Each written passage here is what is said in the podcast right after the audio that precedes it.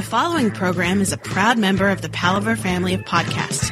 Check out all the shows over at palavr.com. That's P A L A V R.com. Can I eat this roast beef?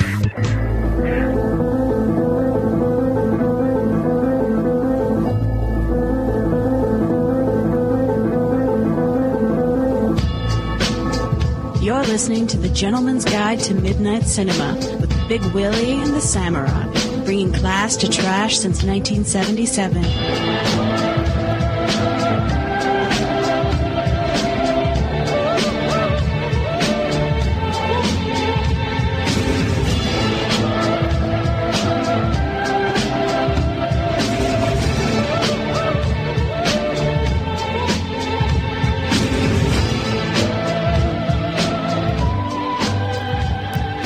Everybody, welcome to another episode of the GGTMC. And right now I'm sans coffee, so there's no telling what I might say. Yeah, and if we sound extra sexy this morning, it's because we're back on the uh, the morning train for the time being. Yes, yes, it's been a long time actually since we recorded in the morning. Yeah, I'm that, that kind of stagger out of bed down the stairs, put the coffee on. Yeah, I'm fortunate I don't have stairs to walk down them. But that's uh, you. You have that one hurdle I don't have there. That's good. It can be a hurdle. yes, it can be.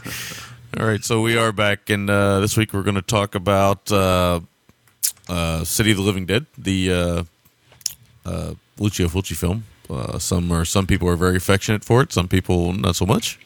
We'll see where we fall.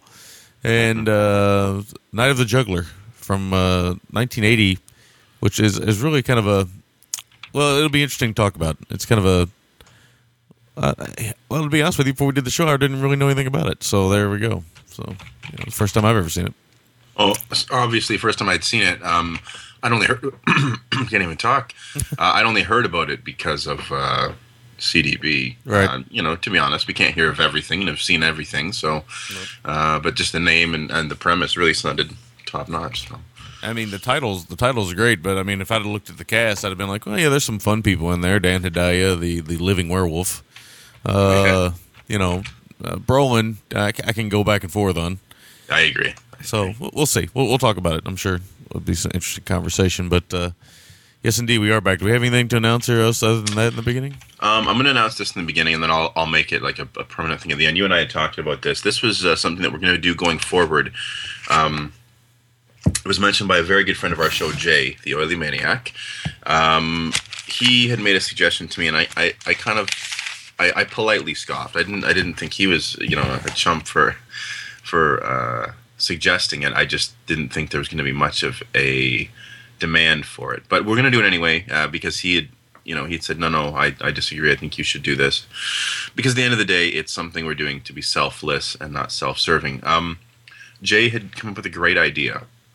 A lot of times people say, "Oh, I'd love to program an episode of the show," blah blah blah, this and that. Um, so Jay's come up with a great idea. Um, obviously, in spite of uh, everything that's happening in Japan, the people there are trying to move forward. It's it's obviously proving very difficult because of uh, everything that's been going on and, and everything they have to do to move forward. Um, so what we're going to do going forward is we're going to start something called Program for Japan. And what this is going to be is um, anyone who donates fifty dollars or more to Japan Relief, whether through it's, it's through the Red Cross, um, any noble institution, um, if you can forward us, obviously take out your credit card information, or what have you, but forward us the uh, the receipt um, with the link, and um, then you can program an episode of the show yourself. You can pick both films. Um, you know, uh, and if your schedule permits as such, it, and it jives with ours, because unfortunately we're on tight schedules, and you maybe you're not shy, and you want to maybe get on and talk about it. That's that's in the cards too potentially. So, um, yeah, fifty dollars or more, you can program whatever two films you want us to talk about. I'm even up for doing Yentl. Anything is in the cards here. Uh, I shouldn't have said that. No, you shouldn't have. I definitely shouldn't have, but in saying that, uh, I I would be willing to watch it if it meant fifty dollars more to um, the cause. So, yeah, I think that was important to announce in the opening. Well, there you go. All right. Uh, so you know, very good. I mean, you know, it is a good cause, and you know, it'll it'll, it'll be it'll be fun if people contribute, and, and that's fun. And we already know one has, so you know, we're already going to have something going on there. So, and uh, you know, th- to be honest with you, we got away from the uh, uh, fan uh, or listener fan uh, can, uh, programmable shows, and it, al- it always kind of sucks because those are always kind of fun. Oh yeah, we So- found some great films through those that Yeah. I know I had never seen otherwise. So. Yeah. And sometimes you know they'd make us nervous, and then we were like, oh, you know, this film actually turned out to be a lot of fun, you know. And, But uh, you know, we're we're very open guys when it comes to film anyway, so it, it'll it'll be it'll be a good time and it's a good cause. So there you go. Also, uh, the only other thing I got to mention, it's not really selfish thing to mention, but it is uh, involved me in some point. Make sure to check out the uh, new episode of Hamicus. I'm on there, so I want to make sure I push the uh, the show, Brian show, and uh, you know I'm on there. If you guys are, haven't listened and you want to hear some more of me somewhere, me and Brian cover Shatter, and uh, it's a good time. Yes, and, and of course he's not he's glossing over it, but you can hear Sammy do his amazing accent on this episode. Yes. So Have you listened to it yet? no, I didn't know it was out. I, I looked for it I think last week and I, it wasn't up yet. So I'm going to be doing it this weekend. I saw a, a comment from uh, Quint on Facebook saying it sounds like Christopher Lee spent some time in Kentucky. so yes, indeed. All right, so we'll get into uh, what we've been watching. So, uh, Large Wayne, what have you been up to? Fair bit. Um, I've gotten some really important films. I've actually been kind of happy with my proud of myself that I've been ticking off some real kind of prestige films um, since uh, every week it goes on. Uh, so the first one was um, uh, De Guerre Oti- No, let's try that again. Uh, De Guerre Otipis, which is uh, it sounds more Spanish than anything, but it's it's French. Uh, Agnes Varda, the filmmaker from France, who grew up uh, in this uh, neighborhood uh, on I guess Daguerre Street. Um, she just kind of put her eye on some of the, the local shopkeepers and and let them kind of tell their stories, their hopes and dreams. And it's an hour long documentary I watched, and I really really enjoyed it. Um, I thought it was quite good, and just kind of let them have their piece without. Uh, involving her too much in it, so uh, I know she's known for her realism in her films. So I, I, I want to seek out more of her stuff because I'm familiar with her, but this was the first one I'd actually seen. So very interesting. Um, uh, then I, you know, one of the things this year I'd, I'd mentioned I wanted to do was see more uh, Nicholas Ray, and as I was folding laundry last Wednesday, uh, they came by. They live by night came on TCM, so I watched that. I thought it was okay. You know, it wasn't great. It, it was. It had its moments. Um, I watched. Uh, next up was a, another one that I'd kind of avoided, but I'd been reminded of through the uh, the Danny Peary uh, guide, and that was Carnal Knowledge with uh, the Funk himself, Art Garfunkel, and Jack Nicholson Yes. Uh, Ann-Margret, and Candice Bergen. Um, you know, talking very frankly about uh, sexual politics uh, and the men of, between men and women in the seven. Well, it takes place from the 40s to the 70s, and I really liked it. I could see how it would be a lot more maybe spicy at the time it came out, Right. and I, I quite enjoyed it. I thought it was very very good. Um, then I rewatched Red Riding in the year of our Lord 1974. My wife, I wanted her to see the trilogy. So we watched the first one, and someone had said, uh, I can't remember who it was now. It was pretty funny. They said, uh, Oh, how does your wife feel being the third wheel? There's you, Andrew Garfield, and her. so, Yes. yeah, but, uh, you know, I, I, was able to contain myself. But she quite enjoyed it, and, and right away she wanted to watch the second one, and we watched it. You here? I, I might as well say it now. We, we watched that, and, you know, I maintain it's my favorite of the three. So. Mm-hmm, They look they look good on blue, not great because they put them all on one disc. Right. Right. So, and plus they're made for TV, so I don't know if they're really going for the high def thing, but they, they look certainly good. Right. Um, I watched a film I was pretty disappointed in. Uh, I remember hearing about it, and the guys over at Twitch really dug it, and I know you'd seen it and, and liked it, although you didn't trip over yourself to praise it. And that was a, a Spanish film called King of the Hill. Right. Uh, I'd said to you, there's a reveal in the, the back third of this film that just totally, totally put me off this film. Like, I'd still give it like a six, you know, maybe six and a quarter, but man, that, that reveal really bothered me. yeah, I can see where it would. I could, you know, and it, it, it is, you know, I, I almost feel like they shouldn't have revealed anything, but hey, you know, No, it would have been a nice little uh, tight uh, little thriller, you know. Um, not to say it's not worth anyone's time, but I think it went from being a good film to a decent film. and yeah, and some people I think probably will like the reveal. You know, I think some Yeah. people will like it a lot. So you know, teach each their own.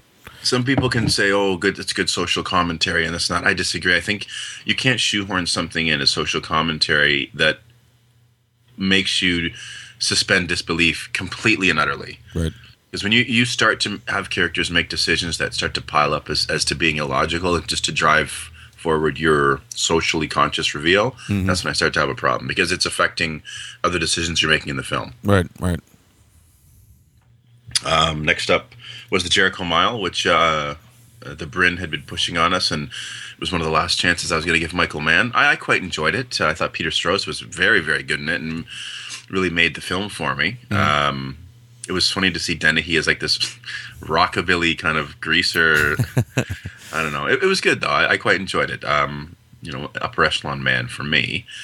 Uh, yeah, it's a it's a made for TV film. It, it's yeah, I watched it too, so I'll go ahead and mention it now. Uh, it, it's it is good. I mean, you see a lot of well, I mean, for people like me who don't, I don't, I don't love Mann. Actually, I don't think he's a great filmmaker. I do think he's a good one. He, uh, I think that. Uh, uh, you know, you see a lot of his themes that he keeps revisiting over and over and over again right from the get go. But it is definitely it's definitely a bromance movie. There's there's Oh, yeah. a lot of bromance in that movie. There's a few bromances in it. Yeah. Yeah, and not and it's a prison movie, so it's it's not exactly the kind of bromance you would think. But uh, I mean, well, it's not graphic bromance anyway. But uh, you know, it, there's some good emotional moments enough. And uh, again, like I was telling you on the phone, it, it's great to listen to Peter Strauss use the word. Uh, you know, sound like doing his Dennis Hopper impersonation. It sounds like. it's like, come on, man. Yeah, no, totally. And I, I got to say, they use sympathy for the devil. The devil, yeah, the devil, fantastically in that Nice. film. And the end, I got chills. I have to say, it's one of those kind of because it really is kind of like a prison slash sports movie, right? So, Yep. the end, I did get chills. I really love that ending. It, uh, I thought it was quite good. Um, next up, another filmmaker I've kind of been lukewarm on. Um, uh, that of course being Errol Morris. Uh, you know, his police stuff with the, re- the reenactments kind of bothered me, so I wanted to go back and see his older stuff like Vernon, Florida, which I still haven't seen, and this one, Gates of Heaven, which I did see and I quite enjoyed. Um, Again, I think it's best to just let people sometimes say their story, and people are interesting enough. If you have an interest in seeing everyday people talk about their lives, um, which he did to to pretty great effect here. It's a it's a documentary for those of you that don't know about pet cemeteries and the people that bury their pets there and the people that run them. So uh, interesting stuff. Um, next up was a film I'd seen that was suggested to me by Netflix. We've had a pretty good track record with me thus far, and uh, whoa. Yeah, that's me hitting the cord. Apologies. oh, no problem. Uh, it was a film that um, I would say is might be the most, if not, uh, it's in the t- it's in the top three or four most technically astounding films I've ever seen, at least from a cinema uh, cinematography standpoint. That's I Am Cuba. Uh, uh, it was a film that was made um, uh, 1968, I think, just pre-revolution in Cuba. Um, some Russians had went in, wanted to make a film in a communist country that uh, showed a communist country in you know sort of a favorable kind of almost a travel log or travel guide. So I keep turning down because I'm coughing and sneezing. This is awesome. Yeah, everybody should. Uh, I don't know. If we say anything in front of it. Uh, Will is a little under the weather, so you might you might hear a little bit of that today. Yeah, you're gonna hear me clearing my throat and a lot of other sexy times. Um, anyway, this film, I Am Cuba. Um, it it's four vignettes uh, about Cubans from different walks of life, primarily uh, middle class and, and lower class kind of farmers. And there's some camera shots in this film that I swear to you, man, you're gonna wonder how they pulled them off. Um, it's really astounding. It, it's it's a it's a great film. I think it's it's a near masterpiece. Um, I know Marty Scorsese is a big fan. Paul Thomas Anderson borrowed one of the big, uh, and a lot of it's single take stuff, and he borrowed one of the single take shots Right. from this film and used it in Boogie Nights, as you and I had discussed. So, Right, right. yeah, so I would highly recommend everyone check it out. It is a little bit long though, two hours and twenty, so you got to be in the mood for something like that. Um, next up, probably not as technically astounding, but uh, equally as marvelous, American Commandos. Um, this is, uh, of course, um, Chris Mitchum and uh, and John Philip Law, who wears the most amazing T-shirt in the history of cinema. Um, it, it's really it starts out as like a, a rape revenge film. His wife and kid get killed, and then it morphs into you know some buddies going in to smash the the drug trade and the Golden Triangle. So I had a lot of fun with it. It was good. Um, Coolie Killer, which is an early '80s Hong Kong film about some hitmen that getting knocked off, and and the one last one who has to try to find out why. Uh, the print I have is a terribly cropped, uh, like a VHS rip, and in fact, some of the subtitles are cut off, so it, it kind of really you know, I was in the mood for some early '80s Hong Kong stuff, but it just unfortunately it, it really got in the way of me enjoying it. Uh, Logan's Run was on TV. I watched it with my wife. I was only going to watch a few minutes. Of course, I got sucked in because I love it. But to my surprise, my wife got sucked in. And in fact, I was falling asleep and I said, okay, change it. And she goes, oh, no, no, no, I want to watch it. So, Nice. okay, cool. She's down with the York, apparently. Yeah. So she enjoyed it, man. And, I, and as always, it's one of my favorite sci fi films. It has the unfortunate timing of coming out a year before Star Wars. And that's the way it goes, I guess. Um, next up, uh, and the final film I watched uh, was one that uh, a lot of people I, I'd meaning to see for ages, and uh, a lot of people really love it. And it's kind of timely for us. Uh, that is, of course, Clouzot's Wages of Fear. Ah, yes, yes. I'd be interested to hear what you say about this one. I think it's very good. Uh, I, I do think Sorcerer is better, and I'll tell you why I think Sorcerer is better. Um, I think that um, Sorcerer turns everything up a little bit. Right. Now that that may sound like a critique with some films because you can say less is more with a good film, but I think Friedkin, being a filmmaker that is as great as he is, turning things up a little bit um, is done well enough that it you just feel things more. For example, we're given a backstory of our characters as to why they're so desperate. Whereas uh, I think in Wages of Fear, it's almost like oh they're just laying around, nothing to do.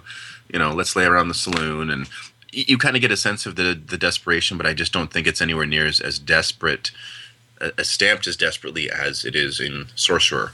Um, I do think there's some really white knuckle stuff in Wages of Fear, particularly the stuff shot at night and the stuff with that bridge over the cliff, uh, which is you know amazing. But I just think that uh, again, I think that stuff is done better by uh, Friedkin, and I do think that the ending in Sorcerer towers over the ending of Wages of Fear. I feel like the ending, I just I can't understand the decision he made. It's almost like he forced the character to do something that it, it just it, it kind of bothered me you know because i Right. think there was other ways he could have gotten the same end result from his ending without him having the character do something that was maddeningly stupid in my opinion like Yeah. I, you know what i mean i just Oh, felt yeah, I know what you mean. Yeah. the, the, the, there's there, you could say there's um uh, you know higher uh, higher powers or whatever you want to say that you know sheer kind of the you know black comedy sort of luck of things that he still would have got the same end result but to force his character to do something that was just so bafflingly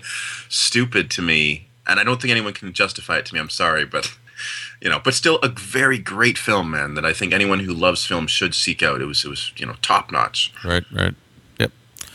That it? That everything? That that is it. I'm out of breath. I got to drink some water. Nice, nice. All right. Uh, okay, so you know I've already talked about the Jericho Mile a little bit, so I got a few more. Um I finally watched uh, Stranger Than Fiction, which is a film that you know I I think it came out like five years ago, and I just never got around to watching it. Don't know why. It wasn't because you know Will Ferrell was in it or anything like that. It was just one of those ones that just kept eluding me. And uh, it was it was a free download on the PlayStation Network video store, so I thought, you know what, I'm going to go ahead and check this film out. I've been meaning to watch it, and I just never got around to it. I liked it quite a bit. I mean, it's it's good. It's really good. It's it's uh, a little Charlie Kaufman esque. Uh, maybe it, did Charlie Kaufman write it? I don't know. I don't know. I felt like he was involved too. I've never seen it. I own it, but I also feel like it is a Kaufman esque film. I don't even know if he wrote it or not. I might be. I'm not going to look it up right now, but I might be. I might be right. I might be wrong. I don't know. But either way, uh, it's it is a good film, and uh, you know, it's it's not the Will Ferrell you know people typically see, although there are you know glimmers of that and stuff. But he's actually really good in the film, and and uh, some of the other actors really good in the film. So it's it's really kind of nice, kind of a little. You know the the you see the ending coming, but uh, you know that's okay. It's it's they, probably the end maybe affected it the most for me, but it's it's still good. Uh, watched uh, Hell is a City. This is a early Hammer film, one of their kind of noir, neo noir type things. Uh, shot in Manchester, Manchester, and uh, uh, yeah, it's a it's a pretty good little uh, kind of like a potboiler kind of you know crime film. Pretty simple crime film, but it's really you know got a nice feel to it because it's all in Manchester and everybody's got the accents and and stuff like that. And I think a lot of people, obviously, when everybody everybody thinks about Hammer, one of the great things about Brian's show is that you know he covers not just Hammer films. And when people hear the words Hammer films, they always think they immediately think gothic horror because that's what they're mostly known for. But they made a lot of other stuff as well. So uh, I told Brian, I was like, I'll come back on. We'll do uh, you know some of this noir stuff sometime, man. So we'll see. But uh, yeah, it's a good film. It's a solid film, 1960, I believe. So good time if you want to watch a good like cop film. Oh, nice. Uh, some nice stunt work in it too from 1960. Uh, and then I watched. Uh, basically, I was skimming through my Netflix Instant Queue and uh, or Netflix Inst- Instant Watch, and I was saying, "Hey, I wonder what's come out lately on there." I just kind of kind of bored. I'll just skim through here and see what come out. And then I noticed that like there's all these WWE uh, documentaries on there now, and uh, you know wrestling. Even though I don't watch the actual wrestling uh, events anymore or the show every week, uh, wrestling still fascinates me. Um, it's a fascinating world to me. It's almost like a carnival or a sideshow, but you know, with oiled up guys that watch too many Arnold Schwarzenegger movies. Uh, but uh, so there was, you know, a bunch of them on there. So I got three of them in. I watched uh, the rise and fall of WCW, which is uh, pretty good. Some of these, some of these, the thing about these documentaries is you can tell, like some of these are directed by Big Sexy himself. So Oh wow, so uh, I believe his real name is Kevin Dunn, and uh, I think I'm right about that. It's not Kevin Nash. I don't think it is. I think his real name is Kevin Dunn, but I, I could be wrong about that. But his name keeps popping up. Maybe, maybe, maybe, it, maybe, it, maybe it is Kevin Nash, but I don't know. I'd have to look it up, but I'm too lazy to do that, and then I got to reach for the keyboard, and it's like three inches away from my face. So you know, I haven't had coffee yet. but uh, you know what? I, I got to find out. I'll, I'll I'll look it up while I'm talking here. But uh, It's not the same person. oh, okay. You just look it up. Yeah, he's been a, an executive at WWE for more than 20 years. Okay, there we go. Okay, so I thought Kevin Dunn was him, but I'm wrong. But anyway, he he directs a lot of these, and uh, they're, they're, they're some. I mean, they're not well made films, I should say. Like you know, for a film buff, you're not going to sit there and watch them and be like, "Whoa, that was really moving," but they are very entertaining. Uh, nice TV documentary type things and stuff, and there's some good stories in them and stuff. And the Rise and Fall of WCW is a good one because know, it's a good story of excess. You know, 'cause when WCW was popular, I don't know. I mean, I don't know if you were watching wrestling then, but Monday Night Yeah, I was. I, Yeah. but that Nitro was amazing when, Yeah. you know, when uh, what's his name there, Tony Schiavone. Then we'd go, oh, we got, we're gonna come back next week, and you'd be just leave, left breathless, waiting Yeah. to see if Sting was gonna come down from the rafters or what was gonna happen. yeah, they really leave you on the cliffhangers and stuff and, and stuff. But they talk about you know how they they got a little too cocky uh, with uh, you know thinking people will always be there, and you know the wrestling business, like like a lot of entertainment businesses, it's, it's a it's a come and go business. You know, it, it gets it'll stay consistently popular to some degree, but then sometimes it'll get huge for a while, and then it'll disappear and stuff, and and then it'll come back, you know, and, and stuff. But it's always there. It's just you know sometimes it gets like real, real mainstream, and and when WCW was really popular, it was very mainstream and uh, they were beating the hell out of WWE, which nobody thought would ever be possible. It was WWF at the time, and and they were just blowing them away. And of course, you know, eventually Vince McMahon's like, you know, he saw he struck while the iron was hot when they started getting down. You know, he's like, oh fuck it, just buy them up. He pounced, man. Uh, let me ask you this: Do you find that? I mean, th- this is the thing. They're they're produced by WWE. Do you think there is an air of of um, uh, of them being fair and, and unbiased in these, or can you always kind of does it reek of a bit of a pat on the back for WWE when Some of them reek of that a little bit, but this one's pretty honest. I mean, it doesn't paint Vince McMahon as a, uh, you know, a real gentleman. It paints him as a true businessman. You know, he and he admits, you know, that him and Ted Turner had, you know, quite a bit of competition, and you know, that's one of the great things about Ted Turner. I love about Ted Turner. Uh, I don't he's not an interesting guy to me, but I, do- I do think it's very interesting that you get this billionaire who's a huge, as he likes to say, wrestling fan. oh, yeah. I mean, he really actually loves wrestling. So, you know, that's and, and you know, he's basically he basically built his empire on news and wrestling.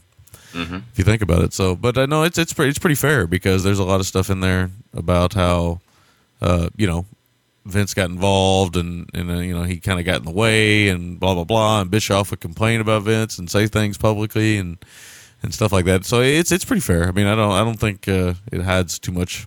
I mean, obviously they could probably get really down and dirty if they wanted to, uh, Yeah. because it's a it's a seedy business to begin with. You know, seedy beyond seedy. yeah. There's probably only one other business that's seedier than the wrestling business, and that might be porn. Yeah, it's true, and they're probably not that far apart, to be honest. no, probably not. I mean, a lot of the same oils are used. Yeah, and the same drugs. At least, yeah, it's a yeah, it's a seedy world. Yeah, business. but you know, and so it is what it is. But uh, that's that one. That one's pretty. That one's pretty good. Then I watched the WWE Bobby the Brain Heenan. This is the Bobby Brain Heenan one. Now this one, this one's not a good film at all. I mean, it's it's nice to watch a little bit of a history on Bobby the Brain, but it's really all it is. It's like a history lesson on his life, and you know, talks about you know his his battles with throat cancer and stuff. And uh, you know, it, it's it's a nice story because Bobby the Brain Heenan is he is one of the best you know managers ever. I mean, either you liked him or not, he was always entertaining. Uh, you know, the Weasel, and uh, And uh, you know, it, it shows that you know he, you know, what I like about some of these is you know some of these guys just love the wrestling business, and Bobby the Brain Heenan is one of those guys. He just loves the business, and uh, and they always call it that. They call it the business, you know. So they they know what they got to do, and they know how to sell it, and they'll do what they got to do to sell it, make money. And uh, last but certainly not least, I watched uh, Ricky Steamboat, The Life Story of the Dragon. Now, when I was growing up, uh, Steamboat was one of my favorites. Oh yeah. Uh, and you know, I was I was thinking about it when I was watching the documentary. You know, he says that he never wrestled one match as a bad guy, as a heel. And you know, I, I think about that. There's not a lot of wrestlers who ever do that.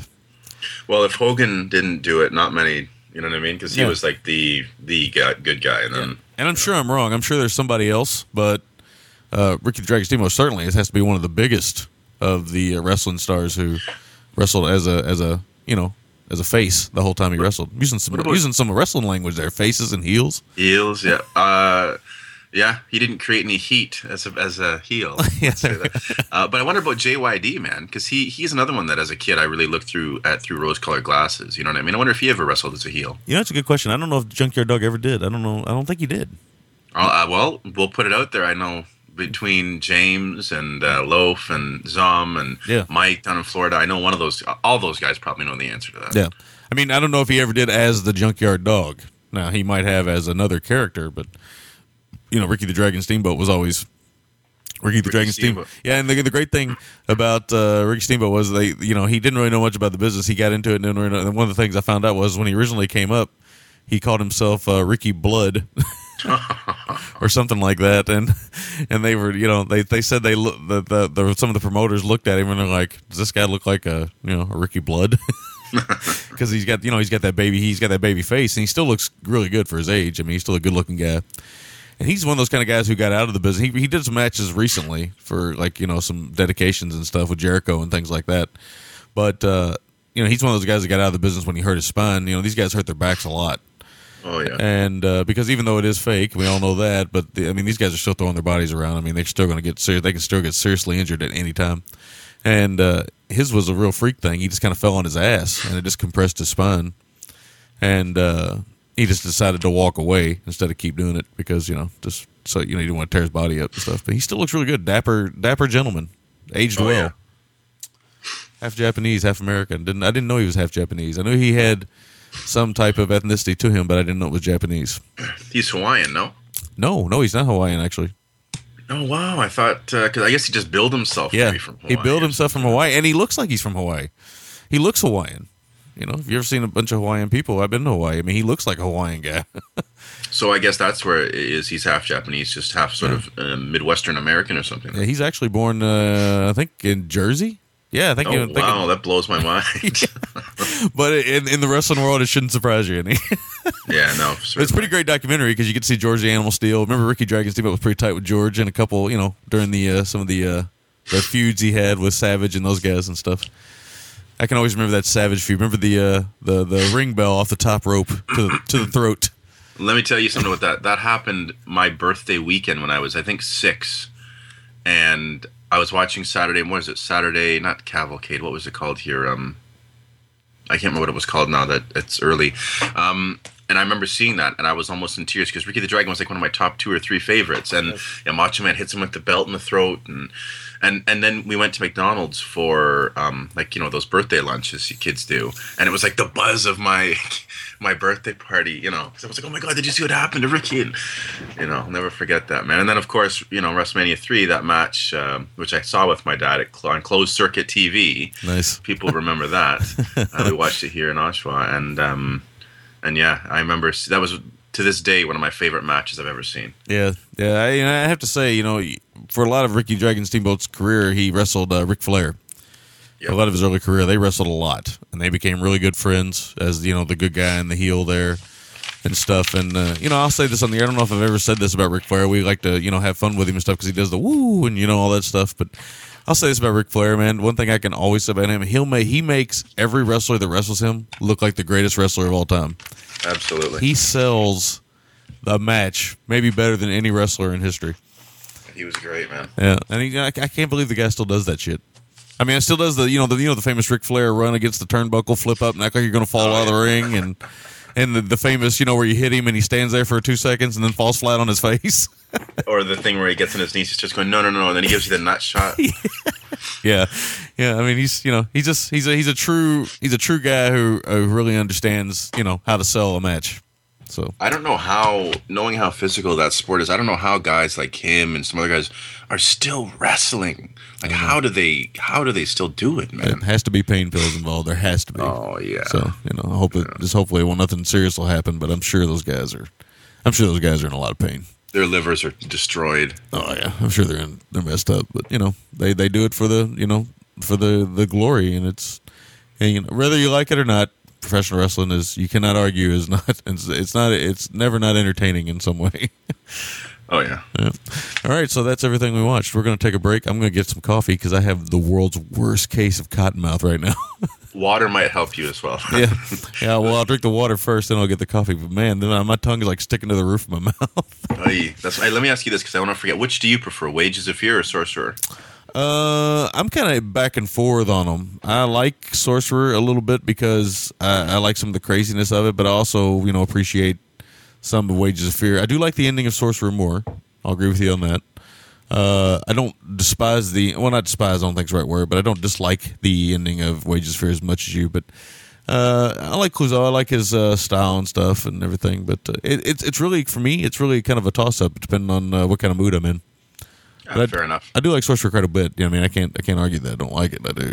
Uh, Wages of Fears.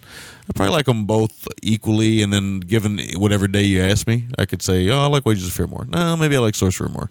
That's fair. That's So I'm, totally I'm right fair. in that ballpark. Yeah, not to again, not to stay on it, but not to discredit Wages of Fear. It is an excellent film. Yes, yes. All right. So, and I do like American Commandos. I mean, how can you not? This is true. All right.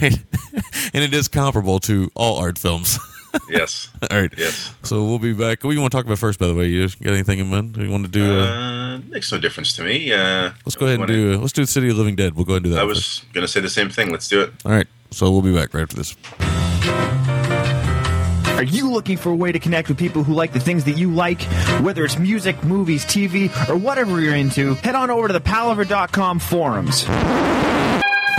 Yes, but forums and message boards are elitist and archaic. Well, yeah, maybe if you're an asshole. Palavr.com is home to all your favorite podcasts. So why not head over there now? Start talking about all the things you want to talk about.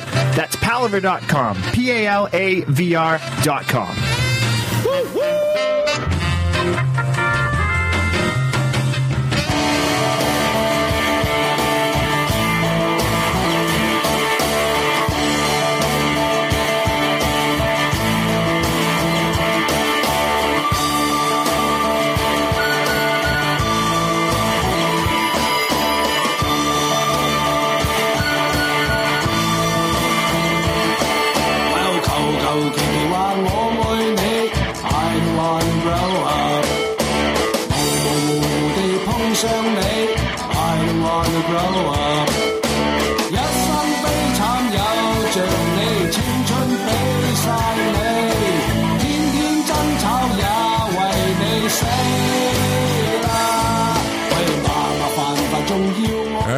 back. Uh, well, Anthony Wong singing some Ramones there.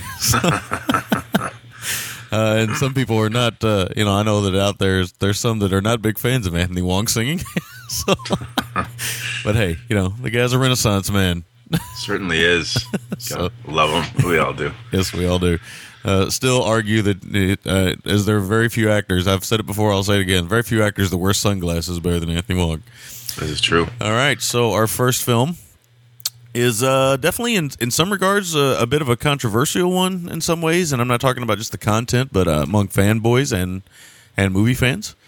And uh, this is a, a Blu-ray we received from uh, a good friend of the show, great friend of the show, Martin, over in the great continent known as Europe.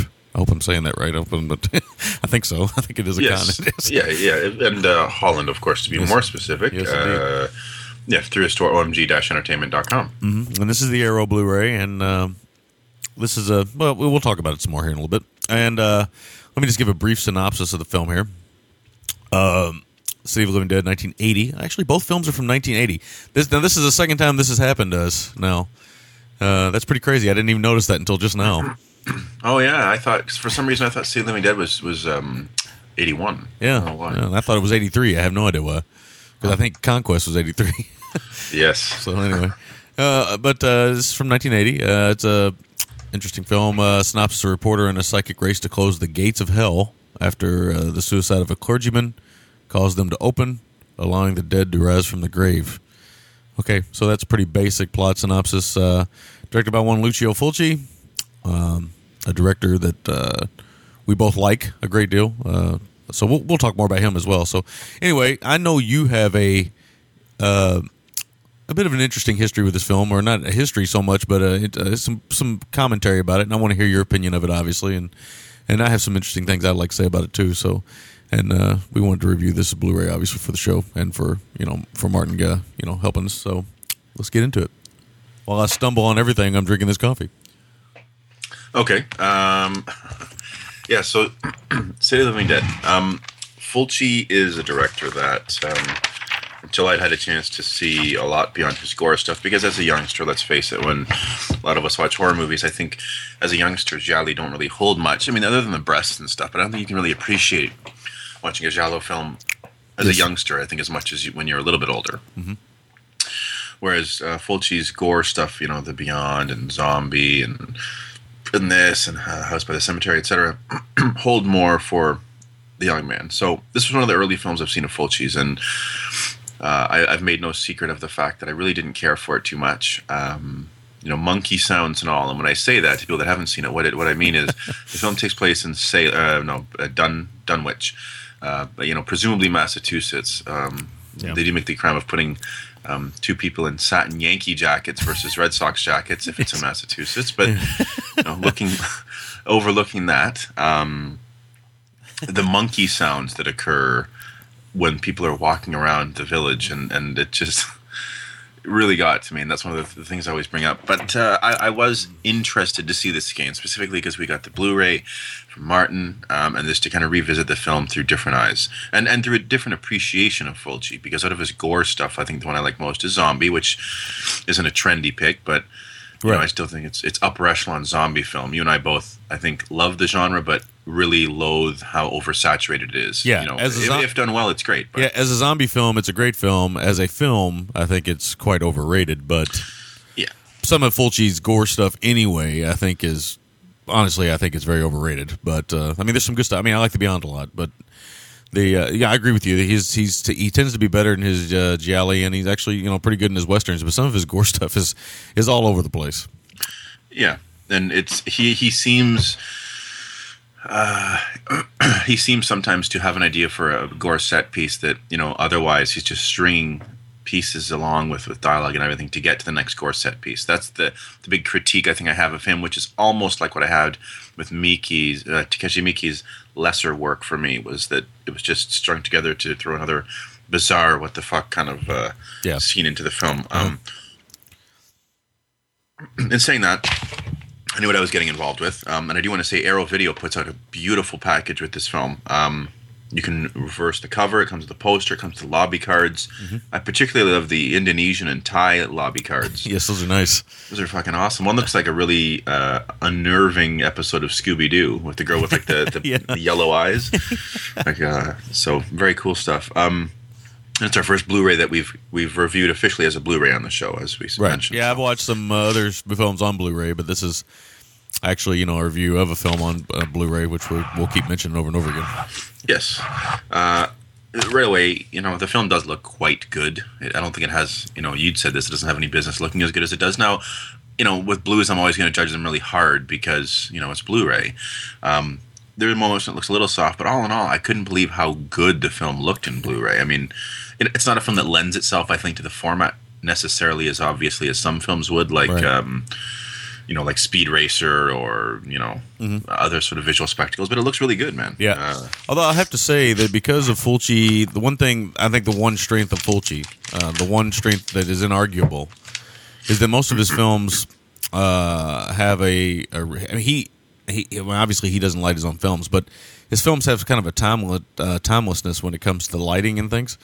Uh, I think that uh, you know the atmosphere in this film is re- is really good. Uh, it is a little you know the the soundtrack. I'll agree with you is is where it kind of goes off the rails, but Oh no, no, no! I quite disagree. I love the I love the score for. oh, I'm not talking about the music. I'm talking about uh, Oh, monkey the, the- noises. The, monkeys and the baboons and the Yeah. ooh, ooh, ooh, ah, yeah, I- it reaches like a feverish Yeah, pitch. maybe I should have said like the Foley sounds or something.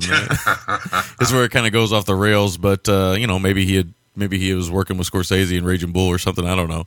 But anyway, I mean, I'm talking about. I mean, the the music's great. The music is great. The the intros, music's great. Uh, That's all great. Great Italian uh, genre stuff. I think it's uh, is it Frizzi? Uh, I believe it is Fabio Frizzi. Yes. Yeah, Fabio Frizzi, And uh, but uh, what I've always liked about Fulci stuff, and we talked about this when we talked about Conquest, the infamous Conquest re- uh, review. Um, you know, I mean, of course, there's there's fog in here. There's some smoke machines, uh, and I, shot, I know they shot a good chunk of this in Savannah, Georgia, I believe, uh, which is interesting when you think about it. oh yeah. Uh, and uh, I just think he has a Fulci is one of those few directors. to me, and what he has over somebody like Argento and stuff is, I think his films are kind of timeless looking. Uh, they they just look great. Uh, I think the lighting in his films is pretty great. Now, I'm not saying that that Argento's films don't look great because they do. One of the big things about Argento that you can argue is his strength is the fact that he's very much stylist. But what I'm saying is, is that, that his style is very of its time, which is you know great '70s cinema, and it is what it is, giallo and things like that. But and, and even Fulci in that genre is is really great. But the the I don't know how I'm trying to say this, but I'm just I think that you know this this film doesn't feel like a film from 1980. And maybe that's the Blu-ray. I don't know. I mean, of course, the first time I saw this film was on VHS, and Yeah. uh, it was it was murky at best, and uh, which added a certain quality to the film because the film's you know it's it's very it's very much a ragtag thing, and of course I'd heard all these rumors about how graphic it is and how crazy it is, and you've not seen nothing till you've seen Gates of Hell, you know, which is also an, an alternate title for the film. Um, so I don't know, but th- maybe it's the Blu-ray or not. But this film really felt it really felt very modern to me uh, rewatching it, and I, I had to, I rewatched it once when I got it, and then I rewatched it again for the show, and I still had the same feeling. I still had the same feeling of man, this thing this thing feels really it feels really modern, and it's really strange to me. And maybe it is a Blu-ray. I don't know, but I've not really had that experience with very many Blu-rays. Um, I will say I agree with you. I think his films are they're well lit in the sense that they evoke what what I think he tries to evoke. A lot of times when people talk about Fulci and these films, his gore films particularly, they talk about you know kind of the the nightmare feel, and they don't make a lot of sense logically, but they have this nightmare feel, which it comes into that whole Italian horror movie logic thing. Nothing I think exemplifies that more than Fulci's gore films. Um, so yeah, and I love the lighting of his films because it is kind of stark in spots, and it does definitely work well with with what he's trying to evoke. Um, my problem always was with his gore films that, and this I think is the one of the exceptions to the rule, is that he focuses so much, to me, in my opinion, on the gore set pieces. The other other Yes. aspects of film are overlooked, meaning score, Yes. meaning lighting, meaning this, meaning performances from his actors, uh, s- script certainly. Um, but in this, the score is amazing. It's well lit. Uh, so those are two aspects that really, you know, uh, stand out for me in this film. And you might be right more so on this film than maybe any of his other films. This one might be the most set piece driven. I mean, it's arguable, but this one might be the most set piece driven film that he did, or at least it's renowned. I would say because a lot of people, there's some people out there that really love this movie. Oh, for sure there are. For sure there are. The Beyond also. You know, I think right around that time, like I think eighty to like eighty three or something. You know, uh, somewhere in there, I think is when he really um, was kind of his his high end or high watermark uh, gore stuff was really out. Um, but yeah, so you know, the film it opens quite well. Uh, you know, by all means, uh, with this priest hanging himself, and it's it's kind of a great. It's got a great kind of guitar and this acoustic and. Listen, hey, seeing a priest hang himself, Yeah. it's kind of an unsettling thing to see. Seeing anyone hang themselves, Yeah. when you see that, and you know, yeah, it, uh, Still to this day, I don't know what he stood up on to hang himself so high in the tree, but that's okay. Yeah, no, that's the thing. I, I said to my because here's the cool thing. My wife, my mother-in-law, watched this with me last night. Oh, so, ni- nice. yeah, yeah. So you know, I'm it was. It sure, was I'm sure she. interesting. Enjo- I'm sure she enjoyed the uh, worm-covered dead baby. Oh yeah, yeah. No, they right away. They, you know, they they didn't hate it, but they were good sports about it. Um, my wife knows what to expect with me. My mother-in-law does to a lesser degree because she's watched like a Tale of Two Sisters with us and Right, right. and a couple others. So she is she's pretty cool. I mean, I felt bad because normally if, if she's going to come over, I'll hole up in my computer room and watch it there. But I had said to them, guys, there's no way around this. It's a Blu-ray. I got to watch it on the TV. So Yeah, yeah. you know, we just kind of laid back and, and watched it. But uh, that sounds actually kind of bizarre and creepy. I didn't mean we all laid together in like this big bed and watched it. That unintentionally creepy. Yes. Um, we all sat on the sectional and watched it. Please keep your uh, Fulci S fantasies to yourself, please. Yeah, yeah, absolutely. Um, what else do I got here? Uh, yeah, so there's there's a great kind of dreamy. It, it, it really doesn't make any sense, but it doesn't have to, and I think that's the thing with Fulci. You have to kind of let go of all that when you're going to watch these films if you're going to enjoy them in any way. Um, the bit with the blow up doll, Oh yeah. I just I, I like that. I don't know why it's bizarre. Like uh, uh, uh, Giovanni Lombardo Radici, he, he you know plays kind of this village idiot uh, character, and and, Yeah. and the, the satin Yankee jacket and the kind of soup bowl haircut to Yes. make him look like he's younger than he is, which is sort of a strange Italian thing that. If people far far older than they should be playing boys Mm-hmm. in films, I know. I know. and, that of course is done to even greater effect in uh, in Burial Ground with the boy sucking at his mother's breast, or the man oh yeah. playing a boy. We've You know, mentioned that on I just was looking through uh, Giovanni Lombardo Radici's uh, filmography and realized that he's making the sequel to House on the Edge of the Park with Adita Deodato right now. Oh, interesting. Yeah. I don't know how he. No, he's gonna have to play a different role. I hope I don't spoil anything by name- saying that. His name's Ricky in the. He was Ricky in the first one. I could have sworn. May, maybe maybe it's flashback stuff. Who knows? Yeah, Good- maybe I don't. know. How are you gonna flashback now though? No idea. Dude looks a lot older, man. Looks like Deodato's. uh, You know, he's going to be revisiting a lot of his stuff. I guess. well, he's doing Cannibals, which is like Cannibal uh, Apocalypse, Cannibal Apocalypse, Cannibal Holocaust sequel. And it's gonna know, take place in the city. Radici, he's he's an interesting guy. He he does a commentary on this. I listened to some of it, and uh, he's a very you know he's a very Italian gentleman. He gets very very excited, you know, and, Oh, and yeah. loves to talk and stuff. And he's he's got some pretty interesting stories about behind the scenes. I did listen to the commentary with uh, Kater- uh, Katerina MacColl, Yep. uh, and it's pretty fucking fascinating. So if you haven't listened to it yet, make sure you listen to that. there's three commentaries, and I think I, I want to say before I forget, the special features are quite good. There's like a 50, 50 minute documentary on the I think the lives and deaths of Giovanni Lombardo Radici, which it goes film by film and talks about his brutal deaths in film, starting with House on the Edge of the Park, ironically, Yes. And and all the all the way up through. Um, you know, it, it's really interesting. I think he's an interesting character actor from you know the genres we love. Um, it has a great interview with Catriona MacColl. It interviews uh, Fulci's daughter. Um, there's a bunch of other people interviewed, um, and the the the I don't know if you saw them, but the the title sequences for all the special features are fantastic. They look sort of Tim Burton meets um, uh, Michel Gondry DIY, kind of creepy, spooky. They look really great. I can't remember the name of the company that did them. I can't But, remember uh, either, but I know what you're talking about. really They do look good. They looked really good. So special features, a lot of bang for your buck here. It should be said. Yes. Um, you know, so yeah, the picture looks really good. Um, I always love in horror films when you get the non-believers. Like there's the fucking guys in the bar in this one, Yeah. and you know, shit's really starting to hit the fan, and this wall splits, and like this Fulci fog comes out, and and the barkeep slash owner says, "Oh, a few beers and you fellas are all over the place. A truck could have went by, and then you know, this mirror has smashed, and." You know, this guy is just—he's one of those non-believers right until the very end. And there's another actor in there that's uh, in quite a few Italian films, but I can't remember his name. He's an older gentleman, but he's he's in there. And damn, if I can't remember his name. But the reason why I bring him up is because I was watching some of uh, the special features on the uh, the horror or the Terror Express uh, DVD we got. Oh, And- yes. and he's in that film, so well, he'll come up again at some point. Yeah, and, and it should be said Christopher George is in this, and I, I love Christopher George in this. You know, Grizzlies and some other genre stuff. Um, Day of the Animals.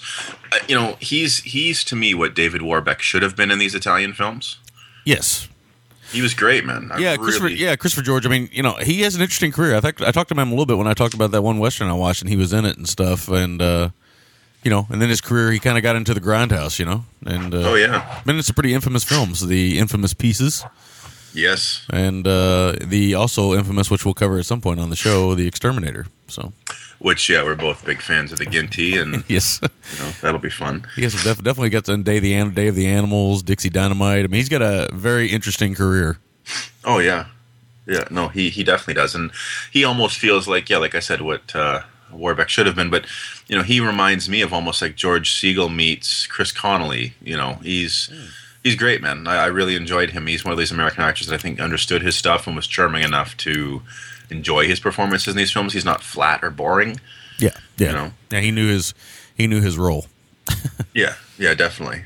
Um, you know the stuff that looked the best to me in this whole film, and you'll hear me talk about it later, is the stuff in the coffin with Catriona MacColl. Yeah, yeah. It looks great, and Holy fuck, with the blues, and you got the mirror in the Yeah. coffin, and and a lot of people might know this, might not know this. Uh, strong inspiration for the uh, the buried alive scene in Kill Bill Two, right? absolutely, yeah, that's that's talked about in the on the disc. Yes. Um, it's got a great thing with a mirror in a coffin, which I know is not an Italian um, custom.